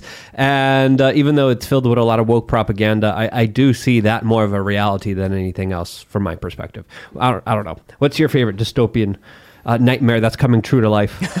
the one we're in. yeah, I mean it's it's it's hard. It's hard to describe. Re- I mean, imagine describing reality today to yourself ten years ago. I love it. Right? We I do it mean, all the time. I mean, it's it's just, it's one of these things. You sit there and you think, okay, so take yourself, go back to wherever you were ten years ago, and tell yourself, hey, in ten years from now, if you do so much as say, hey, you know, like uh, ten years in in ten years, people are going to be having drag queens dancing in front of children, and you're going to be called a bigot if you ask a question about it. I think most folks around here um, would say, well, you're you're totally crazy. You've lost your mind. And so, in a lot of ways, what we have seen rapidly over the last decade has descended us into kind of our own dystopian world where it's not recognizable by prior generations of Americans who who have this unifying kind of common common experience, common identity, common values um, that unify them as Americans. People from all over the world, people from all over the world, united behind this idea that we have this constitutional republic, we have these societal values that we're going to uphold. And yet, you know, you go to where we are today, and it's because of the increase of the influence of this woke mob that you get you get things where people are denying just fundamental truth, things that everyone understood to be real for millennia. Um, but it's it is you are called a bigot if you are dare to speak out whatever the, the, the current thinking is, and of course the, the the the ancillary part of that is that that is an ever shifting and evolving target for the woke mob. It's never enough. You know, they once they get to something that they want, they have to increase their power. And so their their targets continue to move, and you're never going to be woke enough for them. It's just a matter of who gets canceled in time and who is able to keep being woke and going along with the crowd until they're called out. Yeah, like no true Scotsman fallacy right there. Is, is there any like court case you're working on right now? What, what would you say is the most important legal case you guys are working on right now? So th- there's a number of them that are that are I think particularly important and particularly um, impactful for the average American, which is something that I try to think about as we look at the cases that we bring, the things that we're going to do. Hey, what's going to have the most positive benefit for the American people? And so, you know, we were, we we have an active case representing a federal uh, employee uh, who was challenging the COVID vaccine mandate. You know, again, one of these uh, attempts to to force employees to to get the jab, even if they didn't want to, or even if they had COVID before. We're active in that case. We were part of the coalition of, of organizations that brought down the the OSHA mandate.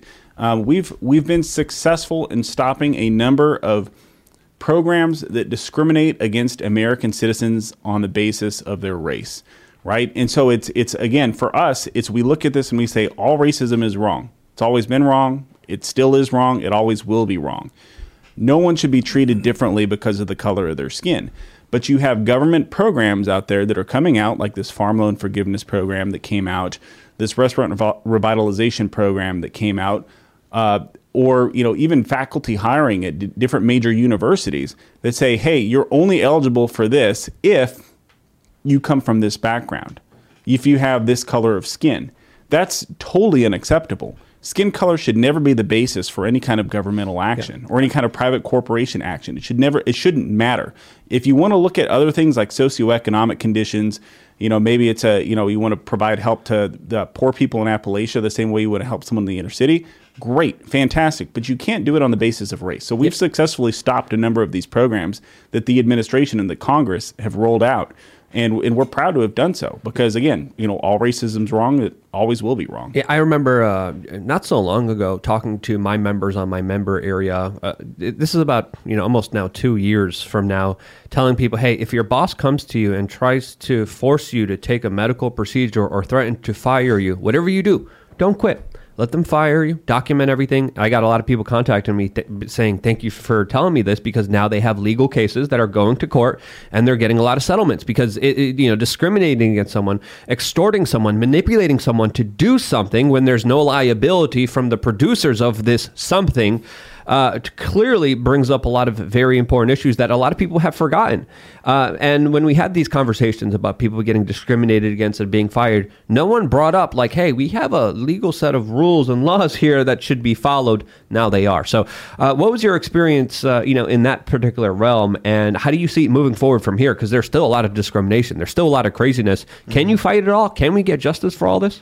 Yeah, look, I mean, it, it, it's going to depend on the nature of the employer. Of course, the government employers are the easiest ones to, to target, right? Because the government has a set of rules and restrictions that that uh, set it to a standard that's much you know different than what a private employer could do. Because a private employer should have the right to be able to do you know more or less, with certain exceptions, what they want to do with their own workforce, you know, subject to applicable laws. Uh, that said.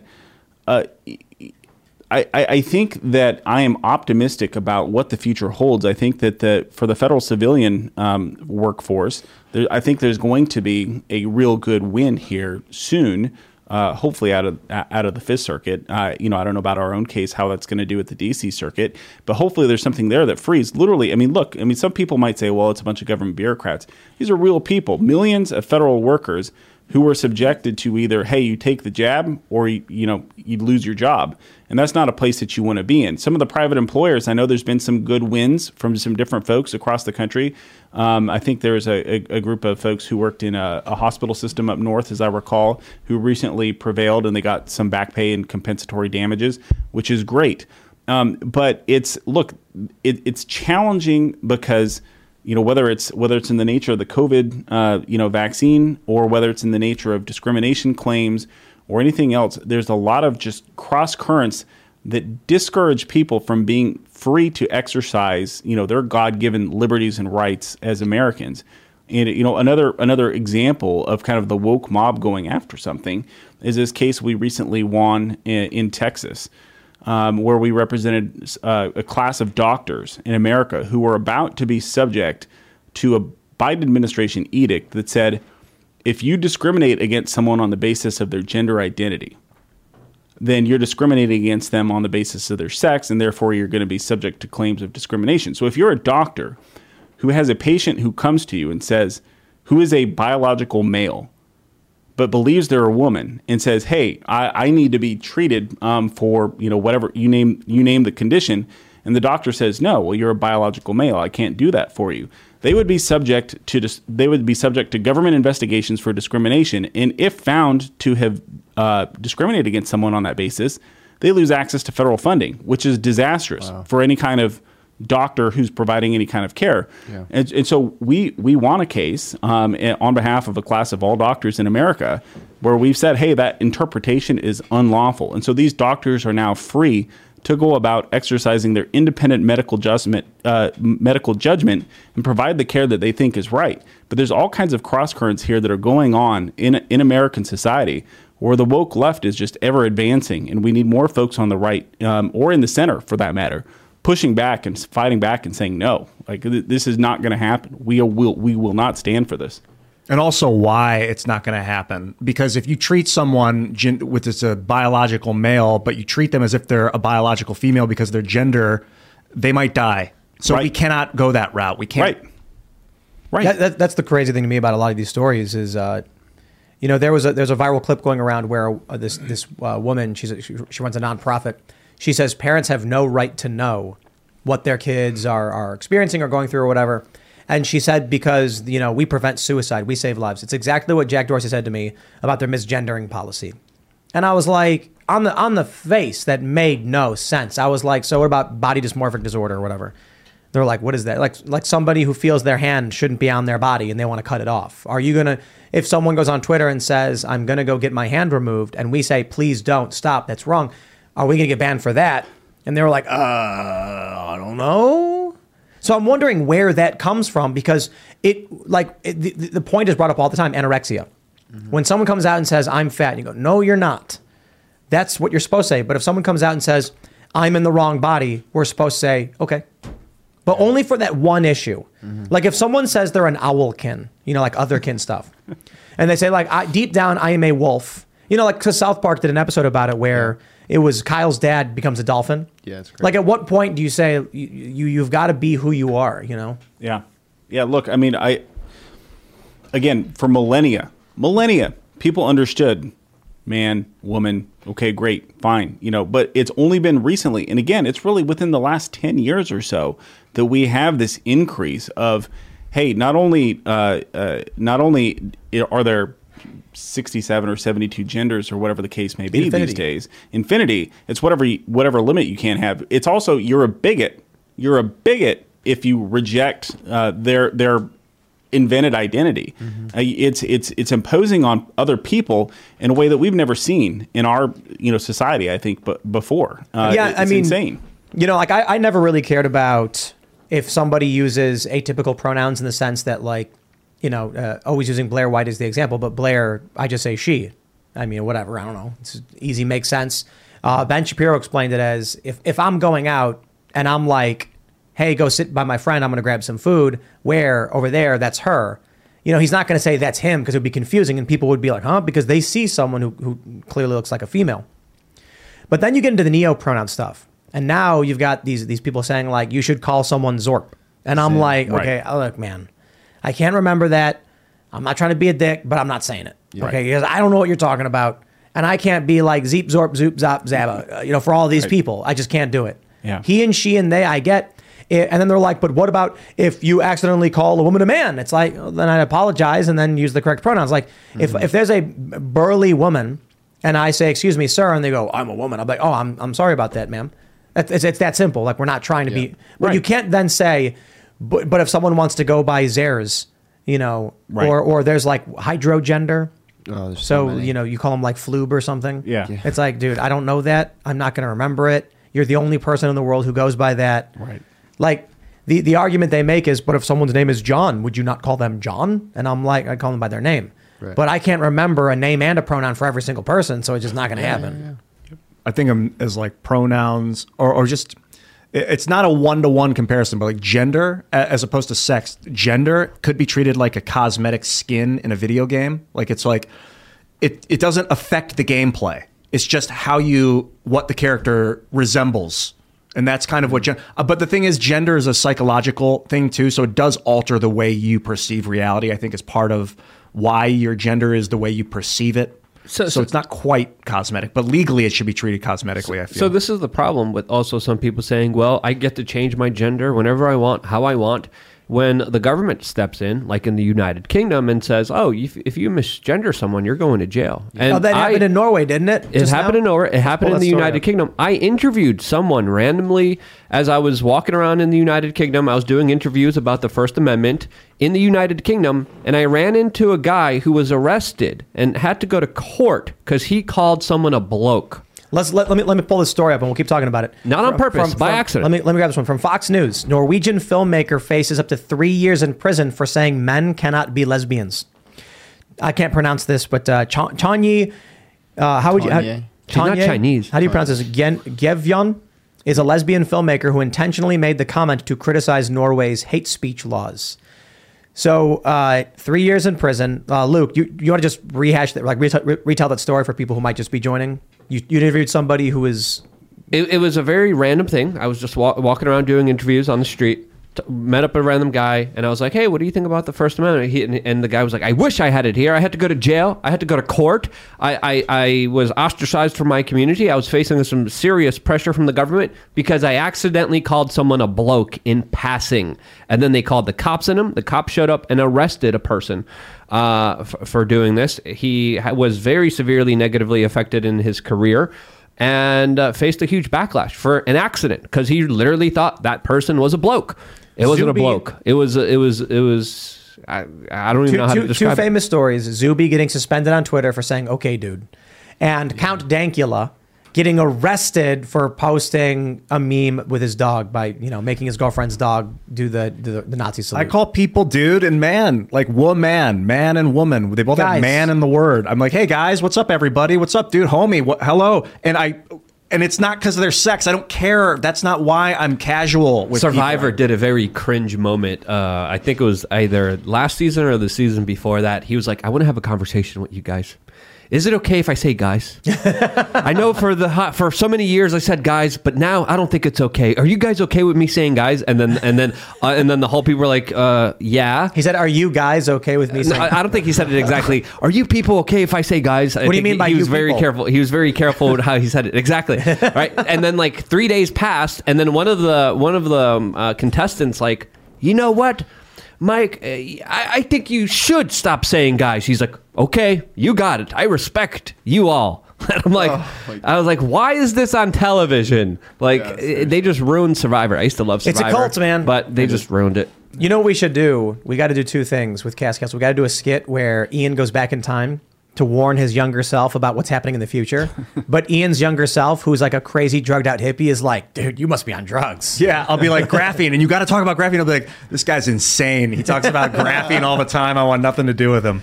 And then uh, the other one is take a bunch of woke people and just, you know, as a sketch, drop them in, in the middle of the woods and then ask them if the bears care about their pronouns.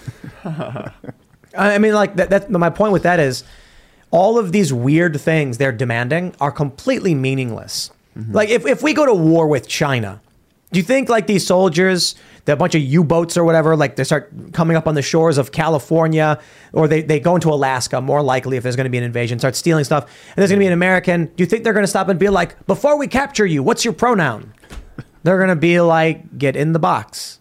And you, your words are meaningless. They don't care about your pronouns. Especially if like we start looking for water. Someone tweeted that out. What if all these this drama that we are going through, like what if we run out of water for a day? What are we going to be talking about then? What if it's two days that we don't have water? What are we going to be what's going to be the conversation on Twitter if we don't have fresh water as a species after 2 days? No one's Well, all that's going to be is where's the water? Well, that's cities though, right? Rural folk got water.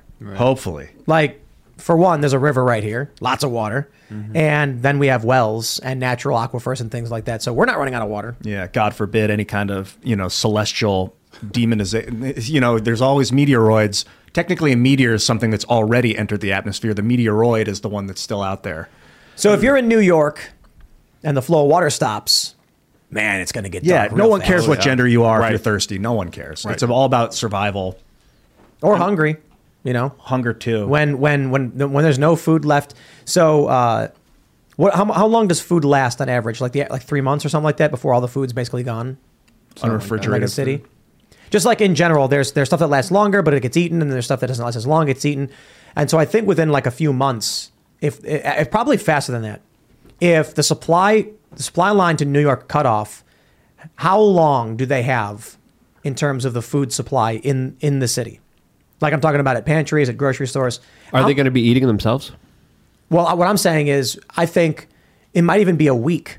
All the perishable stuff is spoiled. Mm-hmm. All the fruits and vegetables are spoiled within a week or 2 mm-hmm. Canned goods are eaten up right after that. So in a couple of weeks, there's no food left. There's no water.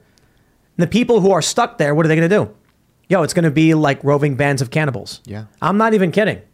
There, there's there, people are going to say, "I would rather not die," and then you're going to go outside, and there's going to be a group, and they're going to after you, and they're going to cl- they're going to bash you over the head, and they're going to drag your body, and that's their dinner. Yeah, long pig. And then they're not, they're not going to ask you before we devour you. What's your pronouns? there could be in a chaotic situation people will use gender to try and divide people for control and power i would imagine but if it's super desperate where like we're dying of dehydration i don't think that anyone's going to be thinking about that stuff Lucky Land Casino asking people what's the weirdest place you've gotten lucky? Lucky? In line at the deli, I guess? Aha, in my dentist's office.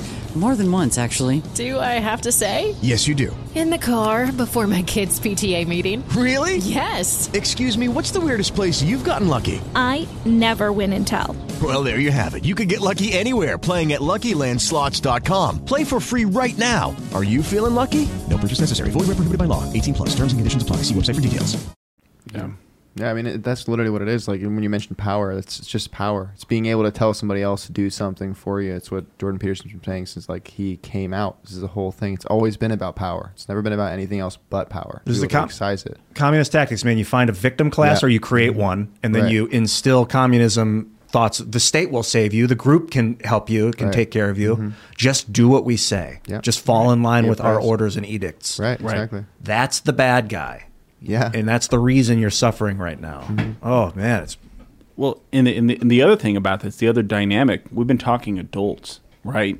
But the number of areas across the country that uh, in my organization, America First Legal, we're seeing is where the children are being subjected to all kinds of just crazy thoughts and I, radical gender ideology, and it's being hidden from the parents. Now, look, I mean, yeah, there's one thing if you're an adult and you want to, you know, believe what you want to believe, but for a child, for a elementary school kid, a middle school kid, even a high schooler, like ultimately, until you're an emancipated adult, your parents have the right, the fundamental right to to bring up that child in the way that they see fit. And we have school districts all across the country helping transition their kid um, because they've got got in some social club or whatever, and not telling the parents about it. I mean, th- this this woke mob is really not stopping anywhere, and they're violating the most fundamental relationships you could ever imagine between a parent and a child, and doing it under the guise of protecting the child. Well, the parents might not be accepting of their new identity, so we It's a- have to hide it from them. It's a culture revolution. It's insane. It's Se- crazy. sever. So you know we, we've mentioned this before. Prager's uh, cut flower politics. I think it's called. That you can cut the flower from its you know roots or whatever, and it's beautiful, and you can show it to everybody, but then it dies. Right. That that started happening unintentionally, I think. But now what we're seeing is the weaponization of this. The opposite of honor thy father and, and, and thy mother. They're going to schools. They're saying don't tell your parents. And now you've even got the White House defending this behavior, saying parents have no rights. Right. So, what's where- the story with the white house getting involved with this I, well, this is just, I mean, w- w- you know, we'll, we'll get into that more in depth for the members only, I guess. But this is basically Biden saying that what's going on with these schools is a good thing. It's the Democratic Party saying, don't say gay. Like, Florida comes out and says parents have a right to know what's going on with their kids. And they go, you hate gay people. Yeah. It's You know, the Media Matters put out this hit piece where they're like, anti LGBTQ slur groomer. And I'm like, all of my posts have been about how groomers are not LGBTQ. Why are you Yeah. constantly claiming that all LGBT people in you in their view are pedophiles? It's, it's the mm-hmm. weirdest thing. It's it's it's Media Matters and leftist organizations trying to conflate these things. It's at the same time them trying to make sure that kids are separated away from the roots. Right. You want they want to they want to create a, a revolutionaries. This is why I just can't understand why I hear these conservatives be like, "My kid's going to college." I'm like, Why? you know what, dude? I'm I'm not even bothering with that one. Yeah. You know what happens to your kids in college, and they and they say things like, "Well, there's good colleges though. There's good colleges." I was like, "Oh yeah, sure." Like in West Virginia, where the grade schools have genderqueer. Yeah. Where in West Virginia, the school board is woke. And I'm, I'm, I'm not even kidding. I'm hearing these stories out of West Virginia, and I'm like, you wouldn't think that would be happening here. It's happening everywhere. So these people are like, well, you know, I'm going to a good college. It's religious, it's conservative. Yeah. DePaul wouldn't let Ben Shapiro on the property. So, mm-hmm. like, you know what, man? Homeschool your kids, have your kids learn real skills. Self, they can self teach a lot on the online. I get it. You want to be a doctor or a lawyer, you, you need the certi- you need you need the official legal certification. Yeah, So- but that should change too, in my opinion. I don't think you need to go to school for 12 years and 100, $300,000 in debt to learn how to do something that you could learn how to do at your own pace. Like, why do they need to watch you and make sure that you paid and became part of the system and were in doc? Like, if you can save someone's life and understand and can take the tests of medicine and can do the surgeries, why would, why do you have to go? Like, I'm talking about reality. Like, we need doctors. Mm-hmm. So let's Well, evolve that system. I feel like it's all just falling apart anyway. But but this I don't think it's bad news. You know, a lot of people think that bringing up these things like collapse is pessimism. Uh, It's realism, but it's also an opportunity. Right. It means that there's an opportunity as the the woke lunatics burn down their cities and destroy everything. Mhm. You have an opportunity in your rural area to succeed, to grow your business and be self-sufficient. Right. Stop relying on the cities for for revenue. Make a new company, start a new business. And a lot of people it's not easy to do. Yep. Figure it out. Yeah. I mean, literally, if you got a tree on your property, chop it down, start taking the wood and making stuff with it, Yeah. and start selling it. Just figure it out. You got to start somewhere, you know. It's like the phoenix. The phoenix must burn before it can be a new bird again, right? That's right. Yeah. All right, everybody, we're gonna go to super chats. If you haven't already, would you kindly smash that like button, subscribe to this channel, share the show with your friends, and become a member over at timcast.com. Click that join us button at timcast.com. We're gonna have a members only show coming up for you. Those go live around 11 p.m. And uh, let's uh, let's read a bunch of the super chats. I know many people have been chiming in about Mr. Bocus. Yeah. And I really, really do appreciate it. So uh, today at four. So here's here's what happened for those that are wondering. Uh, I finished my my 1 p.m. segment, and then as I was putting together uh, a, a, a story about you know Elon Jet and liberals fleeing the platform and everything, Mr. Bocus got up, started walking, nearly collapsed. Allison, my girlfriend, ran over and grabbed him, and he had like he like drool coming from his mouth. She brought him to his litter box where he tried to go in, failed, and then crapped on the floor. Came out and then stumbled over, and he was in really really bad shape. So I was just like, "There's there's no way I'm gonna be able to work." Like, I'm not to leave him and go sit at the computer. And so I figured what we'll do is, you know, I'll make one last, I'll make one video for him talking about what's going on. And and and Mr. Bocus, he's the he's the cat of the cast castle. He's he's appeared behind us. He's jumped in the desk. Everybody loves him. He's everybody's friend. And uh, I, long story short of it is, I made that video because I didn't want to not give an update and just disappear and not produce anything. But I also felt like in in 10, 20 years, I can come back to my YouTube channel. I can see that video I made and always remember him. And uh, I thought that was important. I also think for everybody who, who has a pet or any loved one, there will never be a point in my life where I look back on the final days of Mr. Bocus's life and I say, man, I'm so glad I ignored him and went made a video complaining about Twitter. It's just not that important in the long run. And I'll leave you with one last story that I think is very important. I read this on Reddit where a guy said he was sitting with his brother and his grandmother and they were looking at her photo album. And she was showing him a photo of the Grand Canyon and then she paused Uh, she was telling him like I was here with your your father and your uncle. And then she froze and said why did I take a picture of the Grand Canyon? I don't care about that. I care about your father and your uncle. And he says from that po- point from that point on every time he would go somewhere the photos would always be of him and his friends at the place and not of the place or the thing. I thought that was very very important. But let's uh let's uh, let's read some super chats. All right. Soundscape Underground says you can only accept my five dollars if your cat gets a Viking funeral to Valhalla. Yeah, Phil. I like that idea. I think we should go forward with it and let's prepare the crossbows. I don't know about a crossbow. I think we should get like a trained archer, and then we should go to the ocean where it's safe, mm-hmm. and you know give Mr. Bocus a Viking funeral. Phil was like, "Yeah," and I'm like, "I don't know if setting like a dead cat on fire is legal. You know, I'm like kicking it out into a waterway or something. But I think if we go to a private marina or something on the on the water, or we just go out to a totally unincorporated area, and then you know put a little boat onto the water and." I'm, I'm still, I haven't given up on Bucko yet. I think we can get him some stem cells, man. I think, I think, I think we can. I know we can. I, I think, regenerative medicine has come a long way. And um, I'm willing to do what I got to do. See if it works. We, and if he's in a lot of pain, sorry to interrupt you, ma'am. No, no, no, no. I was right there with you before I, you know, before and after I started. I'm, I, I've been trying to hold it together the whole time. We looked into stem cells. The hospital he was at that's nearby doesn't do it. I looked up a few videos. That The issue is there's a whole bunch of places. There's a bunch, a bunch of places, but there's like not that many around the country. So There's a guy near San Diego, this doctor. I'm going to shout him out because he does a lot of good work. His name's uh, Robert Harmon. He's one of the leading veterinary stem cell doctors in the world. Robert, if you're out there, we need you. I don't know if Bucko's even right for it, but I'm going to contact you and we'll, we'll go from there. We'll read some more of these thoughtful posts. Uh, really do appreciate everybody.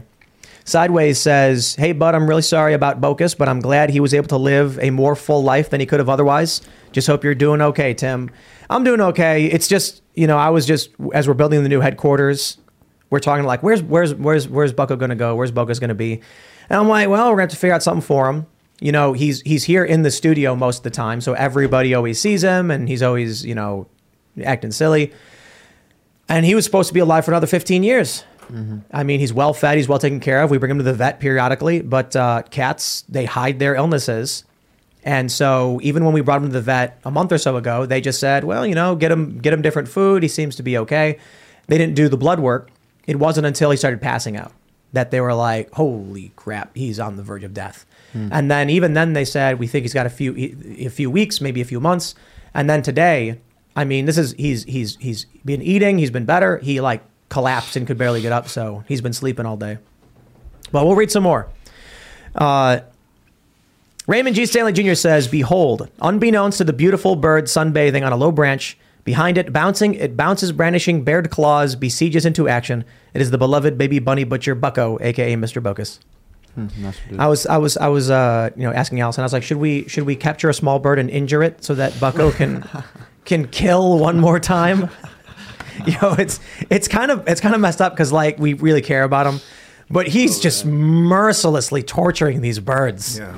He, he, he, he, he stabbed one. and It was bleeding, and then he sat and watched it as it fluttered and tried to escape. And then if it ever jumped, he would jump and whack it and knock it back to the ground. And I'm like, this is the brutal nature of what he's doing. And here we are mourning for him. Hmm. He's still alive, but he's basically lethargic and just sleeping all day. So we'll we'll we'll see, man. We'll see. All right. Jay says, Have you guys heard about the idea in the UK about separating cities into 15 minute driving segments? Sky News Australia was talking about it a few days ago. What does that mean? Separating Um, cities into 15 minute driving segments? Like 15 minutes apart, I think is what they're trying to say. oh, I see. Yeah. So if you So- go 15 minutes in one direction, yeah. Yeah. That's kind of what the UK is like already, isn't it? Yeah. I guess. I mean, London is a massive spattering of people. Right, right. But as soon as you get outside of it, and you're in the countryside. It's like it's it's what it seems like at least. At least in my experience there. It's also. Triton54 says, Miss Allison, if you're listening, thank you so much for your support of Tim during this difficult time. Tim needs you just as we need him. Godspeed, Mr. Bocus. Matt from Joliet. Doc Holiday says, keep your TDS in check tonight, Luke. What? Don't you dare. Don't tell me what to do. One. Number two, um, again, when it comes to Trump, when he did something good, I respected it, called it out. When he did something bad, he did some bad things, he got called out for it as well. So, uh, would anyone, you'd never put anyone above yourself, always be critical of everyone. John Adams says, Tim, I just finished watching your tribute to Mr. Bocus. God bless you and Bocus as he makes his way to the other side. Really do appreciate it. Above all asks, do I watch JoJo's Bizarre Adventure? I don't. You should. Is it good? I think it's great. Oh, what is it about? Um, I mean, I don't want to spoil it for you, but basically, it is JoJo's Bizarre Adventure. Oh. yeah. that's literally what it is. It's it's bizarre. You should watch it though. I've seen memes of it. It's an anime. Yeah, yeah, that's right. It's a manga anime. Uh, the anime is where it's at for sure. Fans know. Justin DeBoer just put uh, super chat three said, Tim, please put Mr. Bocus on one of your Times Square billboards. Oh, that'd be cool. I want to, um, but we'll have to see. Eh, You know, it, he could he could make it a little while longer, and and if he does, I'm not going to put up a you know memorial for him when he's still alive. Mm-hmm. We're going to do what we can for him. It's brutal, man. He's got genetic defects. That's that's, that's just it. He's he's a he's a great cat. He's really nice to everybody. He comes up and yells at you, but people can pick him up, they can pet him. He's just he'll you'll pick him up and he'll just flop out and let you do your thing, and you know he's a good cat. And so it's sad that he only made it to about four years old. Say vie, you know, it's life. Mm-hmm. I'll, I'll say one more thing too. Uh, obviously, it sucks. Everybody who's lost a pet knows it's pain. I'm not gonna equate a cat to a human life or anything like that. There are some people who are like, dude, you got to grow up and get over it. And I'm like, you know, look, if I wanted to, I thought about this. I could just zen it out, meditate on it, and then just smile and nod as as Bocus's flame goes out and, and his energy dissipates into the universe. But I choose to feel it. You know, like we're we're, all men of action here. And I know that everybody at this table could choose to bottle up, bottle it up and do what must be done and plow ahead because there there are there are important jobs to be done, important work to be done. But I think, you know, for me at least, I'm here to live the human experience. So, uh, you know, I'll, I'll roll with it. Ian, you know, giving a little tears out tonight.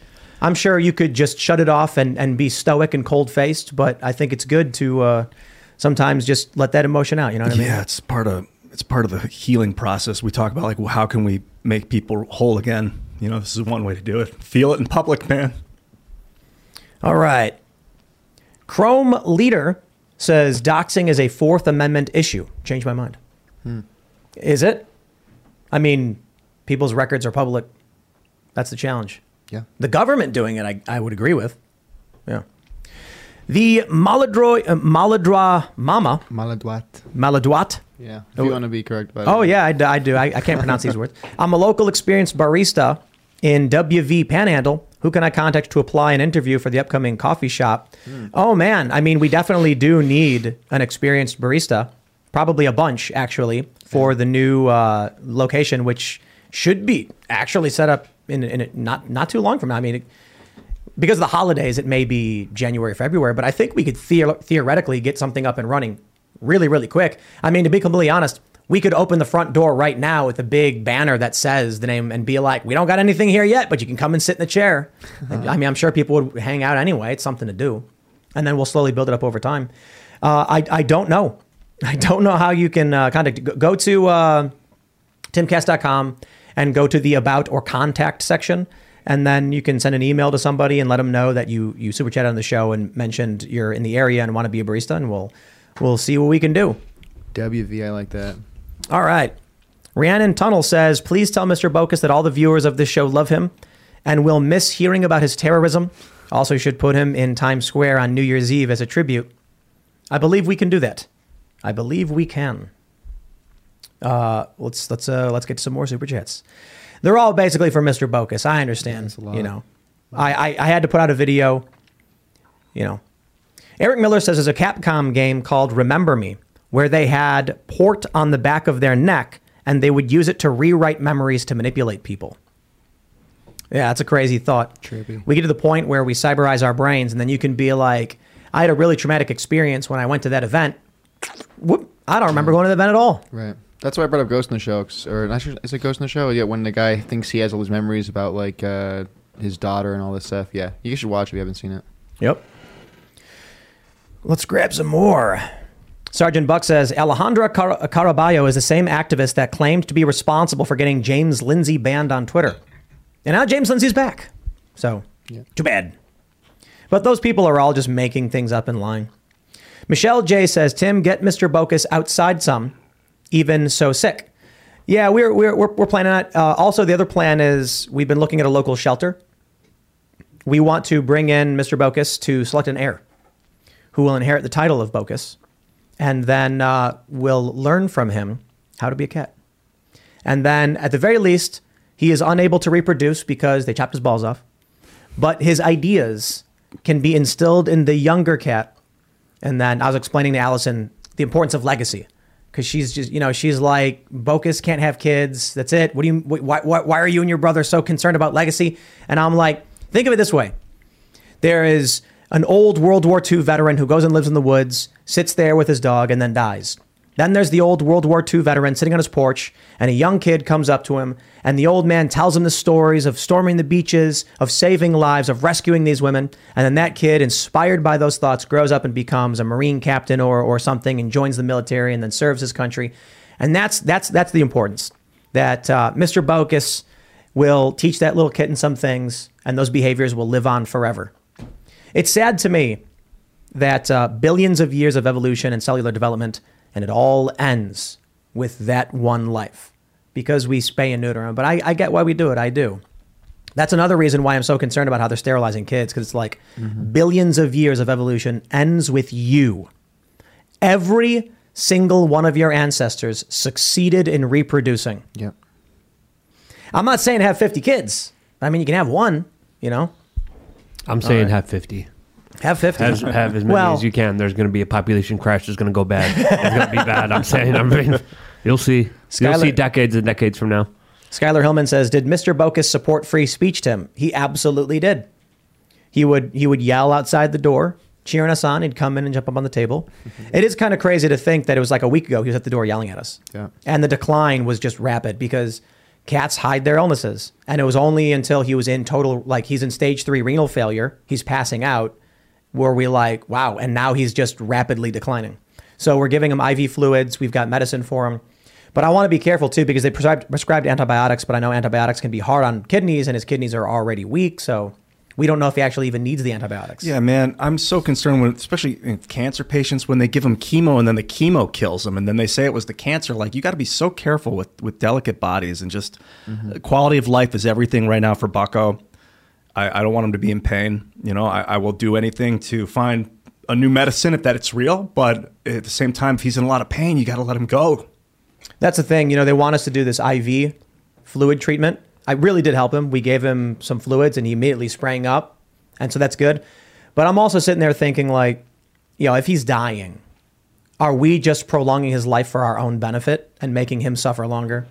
Do we let him sleep and be as comfortable as he can without bothering him, without waking him up, without jamming pills down his throat?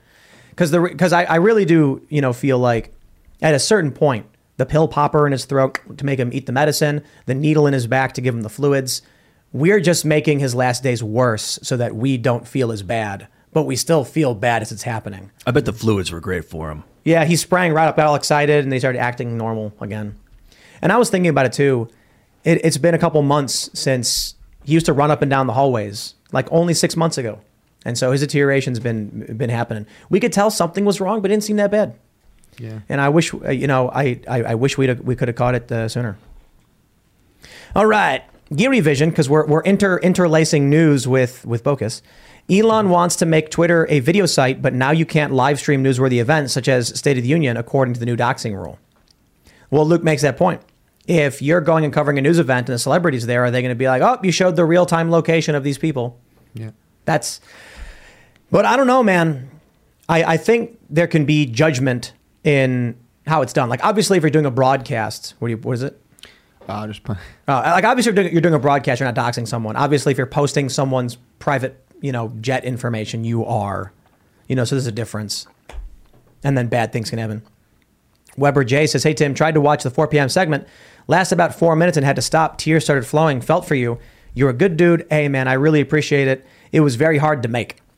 But uh, it was a combination of me being like, I hate not talking about something and putting something out. And I always say that I just want to talk about what I feel like talking about. And today it was Mr. Bokus. And in 15, 20 years, I'm going to be an old man and I'm going to show my kids, I'm going to be like, take a look at this video, you know? When, when they have uh, a sad day with, with, with our pet, when we're old and, you know, they're teen, young teenagers and the dog's dying or whatever, I'll be like, watch this video of me when I was younger. And I think that's, that's really great. And he was lying on the table and we were petting him the whole time. All right, steamed hams says, I love your work, Tim. I also love how you get people from different political spheres and careers. Is there any chance of trying to get Destiny on the show? He, yes, is a great online debater. We've had him on the show. Uh, would love to have him back on the show. I think Destiny's great, actually. Um, we disagreed. It was funny when he came. I was like, Destiny, I think you and I are going to agree on basically everything. And he was like, What? And then we disagreed on some things like wokeness. We disagreed on some things like crisis management. But a lot of it is, you know, disagreeing on the on how to get to places, but agreeing on the on the on the end goals. Plus, I mean, Destiny's, you know, he's he's I think he's like a fairly liberal guy, but he's also the guy who got suspended on Twitch for saying Kyle Rittenhouse's the video was the clearest cut case of self defense he's ever seen. Yeah. And they got really mad at him for that. Mm-hmm. So he's he's a cool dude. Would love to have him back on. It'd be fun. All right. Corin says, Thank you for your kind words when my dog passed. May I offer the same kind words to you? The tears shed for Bocus are a testament to his impact. Yeah, it's not the same. You know, we love Mr. Bocus. I'm a dog person. Well, You know? shout out to Bo, whoever that was that tweeted you a picture of Bo a couple days ago. You, you responded with a heart icon. Oh, Bo, yeah. Bo the dog. I, I'm thinking a lot about you, Bo. If you're out there, you are out there. Man, it's crazy. I, I was reading this meme and it said to to to dogs and to cats, but it was like to dogs, we are these tall beings of tremendous magical powers. We can make images appear, we can cure diseases, we can create we make wonderful meals and food. We can travel at ultra high speeds and we live 10 lifetimes of a dog. We're mm-hmm. basically like elves. Yeah. Yeah. Magic powers. Shoot water out of tubes. Just make it Ma- out of Imagine what it would be like to be like living in a place where these beings they live for a thousand years, they fly around, they can do whatever, and we're just like, man, that's what it's like for dogs and cats, you know. Let's grab this one. What do we got? Chris Page says banks lost trillions and must find the money before January 1st. Then four major crypto founders have been found dead. FTX founder is jailed. Connection? Maybe. Um, I think Those stories are creepy.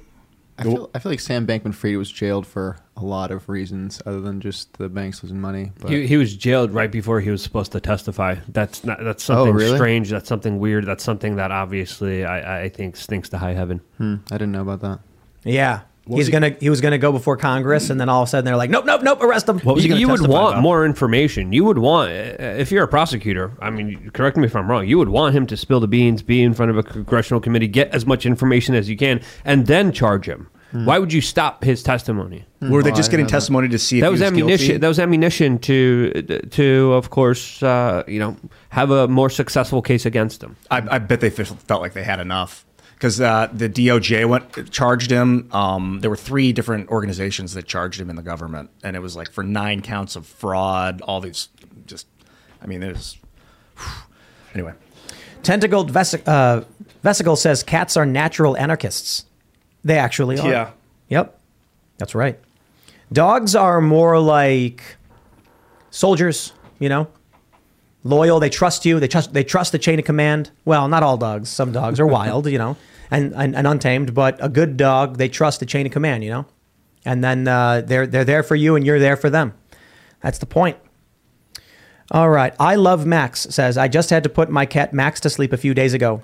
He couldn't walk and he was a hunter. I hope Mr. Bocus can recover. I feel your pain.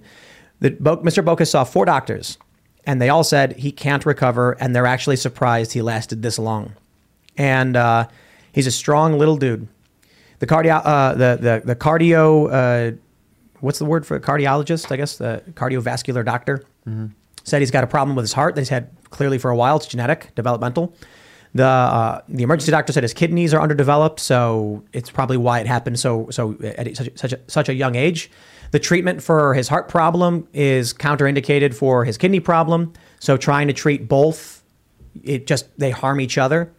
And so they were like, basically, we want to give him palliative care, hospice care to uh, in, improve his quality of life in his in his last few days. And she said, "I'm really sorry, but uh, I really do hope he makes it to Christmas." So I guess the big challenge for us is we're flying on Saturday to Turning Point USA for their their uh, Amfest to do the show on stage, which is going to be really really epic. And there there really are some some some challenges that I've thought about. So I'll, I'll wrap up with this final thought. You know, some people have said, "No, no, Tim, you you know this is the line. Stay home, stay with Mr. Bocus." And I'm like, if it was a family member, perhaps. As much as I love Mr. Bocus, I also recognize my responsibility to humanity and not to my own selfish desires to spend time with an animal that I love. So I do want to spend as much time as possible with him, make my tribute video for him, get him the treatment he needs. But at a certain point, I have to live my life and I have to keep up my responsibilities to all of you. And that is if we have an opportunity to spread good ideas and help people and make the world a better place, and we can do it to a great degree with Turning Point in Phoenix at this massive event with 10,000 plus people, that really matters. And I, you know, will spend as much time as I can with Mr. Bocus, and then we'll come back and hopefully, I believe we will have him for Christmas. And it won't it won't be the end. I mean, they said maybe two months. So we're gonna we're gonna assume two months. But if his time comes, his time comes. And uh, as much as he is a cat that we love and we do, we'd be willing to spend whatever it took took to save him. We have responsibilities to humanity as well. So, you know, I, I don't want to. I, I I was thinking about if there was a, a, a, a sergeant or a commanding officer and he's with his unit and they're in the middle of a conflict and then he finds out that someone, you know, fell and got hurt and they're dying and he says, I'm going to leave the group. I've got to go see them. This is more important. I'm like, no, that's devastating for everybody else. So you can't you can't abandon your post even, you know. So I think going going to the event is is is important. And also, there are a lot of people here who love him, who want to be with him as well, and, and will take care of him. So it's just the hard reality. I could I could shut down the next few weeks of my life because Mr. Bocus unexpectedly took a turn for the worse, or we can do our best for him. I can spend as much time with him, and then, you know, we both live our lives. So Yeah, I, I agree with you. I, I thought that my own grief was selfish, and it is in a little way. But like, why is why is me dealing with like? There's so much more out there. You listening, your your grief. Like, I don't want to waste your time with mine. It's important that we grieve together, but there's a bigger a bigger story. All right, everybody, if you haven't already, would you kindly smash the like button, subscribe to this channel, share the show with your friends, become a member at timcast.com because we have a couple stories. They're just actually kind of awful. So, after that heartfelt tug on your heartstrings, we're going to talk about how nasty things kind of are because Joe Biden's coming out and defending, you know, uh, grooming and other horrible things. We'll talk about that. You can follow the show at timcastirl. You can follow me personally at timcast. Uh, Gene, you want to shout anything out? Uh, look, I just I really appreciate the opportunity to be here, and I, I think you have a stellar audience. I think you guys are really onto something, and I think there's some real opportunities for freedom-loving Americans as we as we progress into the future. Right on. where, where can people where can people find you? What's your Twitter account? So you can find me at uh, America First Legal, um, but it's America One ST Legal, um, and also at www.aflegal.org. Um, so I. Uh, that's that is where we are. That is where I am. We post every everything that we do, all of our work there, um, and uh, encourage everyone to go check it out. It's uh, it's a good time. Gene, thank you so much for coming on. That was a great conversation. My website is lukeuncensored.com, where I made a video uh, about a very similar topic about how you should cherish your pets and your family.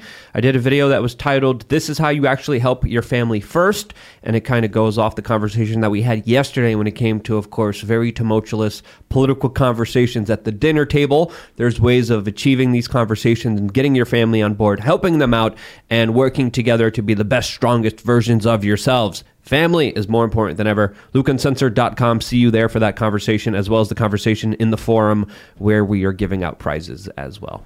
Uh, Ian Crossland, you can follow me at iancrossland.net, but really go check out Luke's video on putting family first. That's important. And if you didn't see Tim talking about Bucko with Bucko and Allison, it's a it's a the video's worth watching. It's a great cat. I'm talking about you, homie. No, Bucko's a good cat too. Bye, guys. And uh, I'd like to shout out Kellen. Speaking of uh, people that you appreciate, Kellen PDL at, Kel- at Kellen PDL. He'll be taking over for the next couple days here while I fly out to Phoenix and get everything ready for the show in Phoenix for uh, AmFest. It'll be fun. It's going to be really interesting because we're doing the show live on stage at TPUSA with some high profile people who probably will say very spicy things. So I'm like, I'm ready for it. You know, look, this is a massive event. It is what it is. All right, everybody, head over to timcast.com. We're going to have that members only show coming up for you in about 45 minutes or so. Click the join us button at timcast.com. When you do, you'll also see a picture of Mr. Bocus. He is front and center in our little talent roster. Thanks for hanging out, and we'll see y'all there. Cheers, dudes. Lucky Land Casino asking people what's the weirdest place you've gotten lucky? Lucky? In line at the deli, I guess? Aha, in my dentist's office. More than once, actually. Do I have to say? Yes, you do. In the car before my kids' PTA meeting. Really? Yes. Excuse me, what's the weirdest place you've gotten lucky? I never win and tell. Well, there you have it. You can get lucky anywhere playing at LuckyLandSlots.com. Play for free right now. Are you feeling lucky? No purchase necessary. Void where prohibited by law. 18 plus. Terms and conditions apply. See website for details.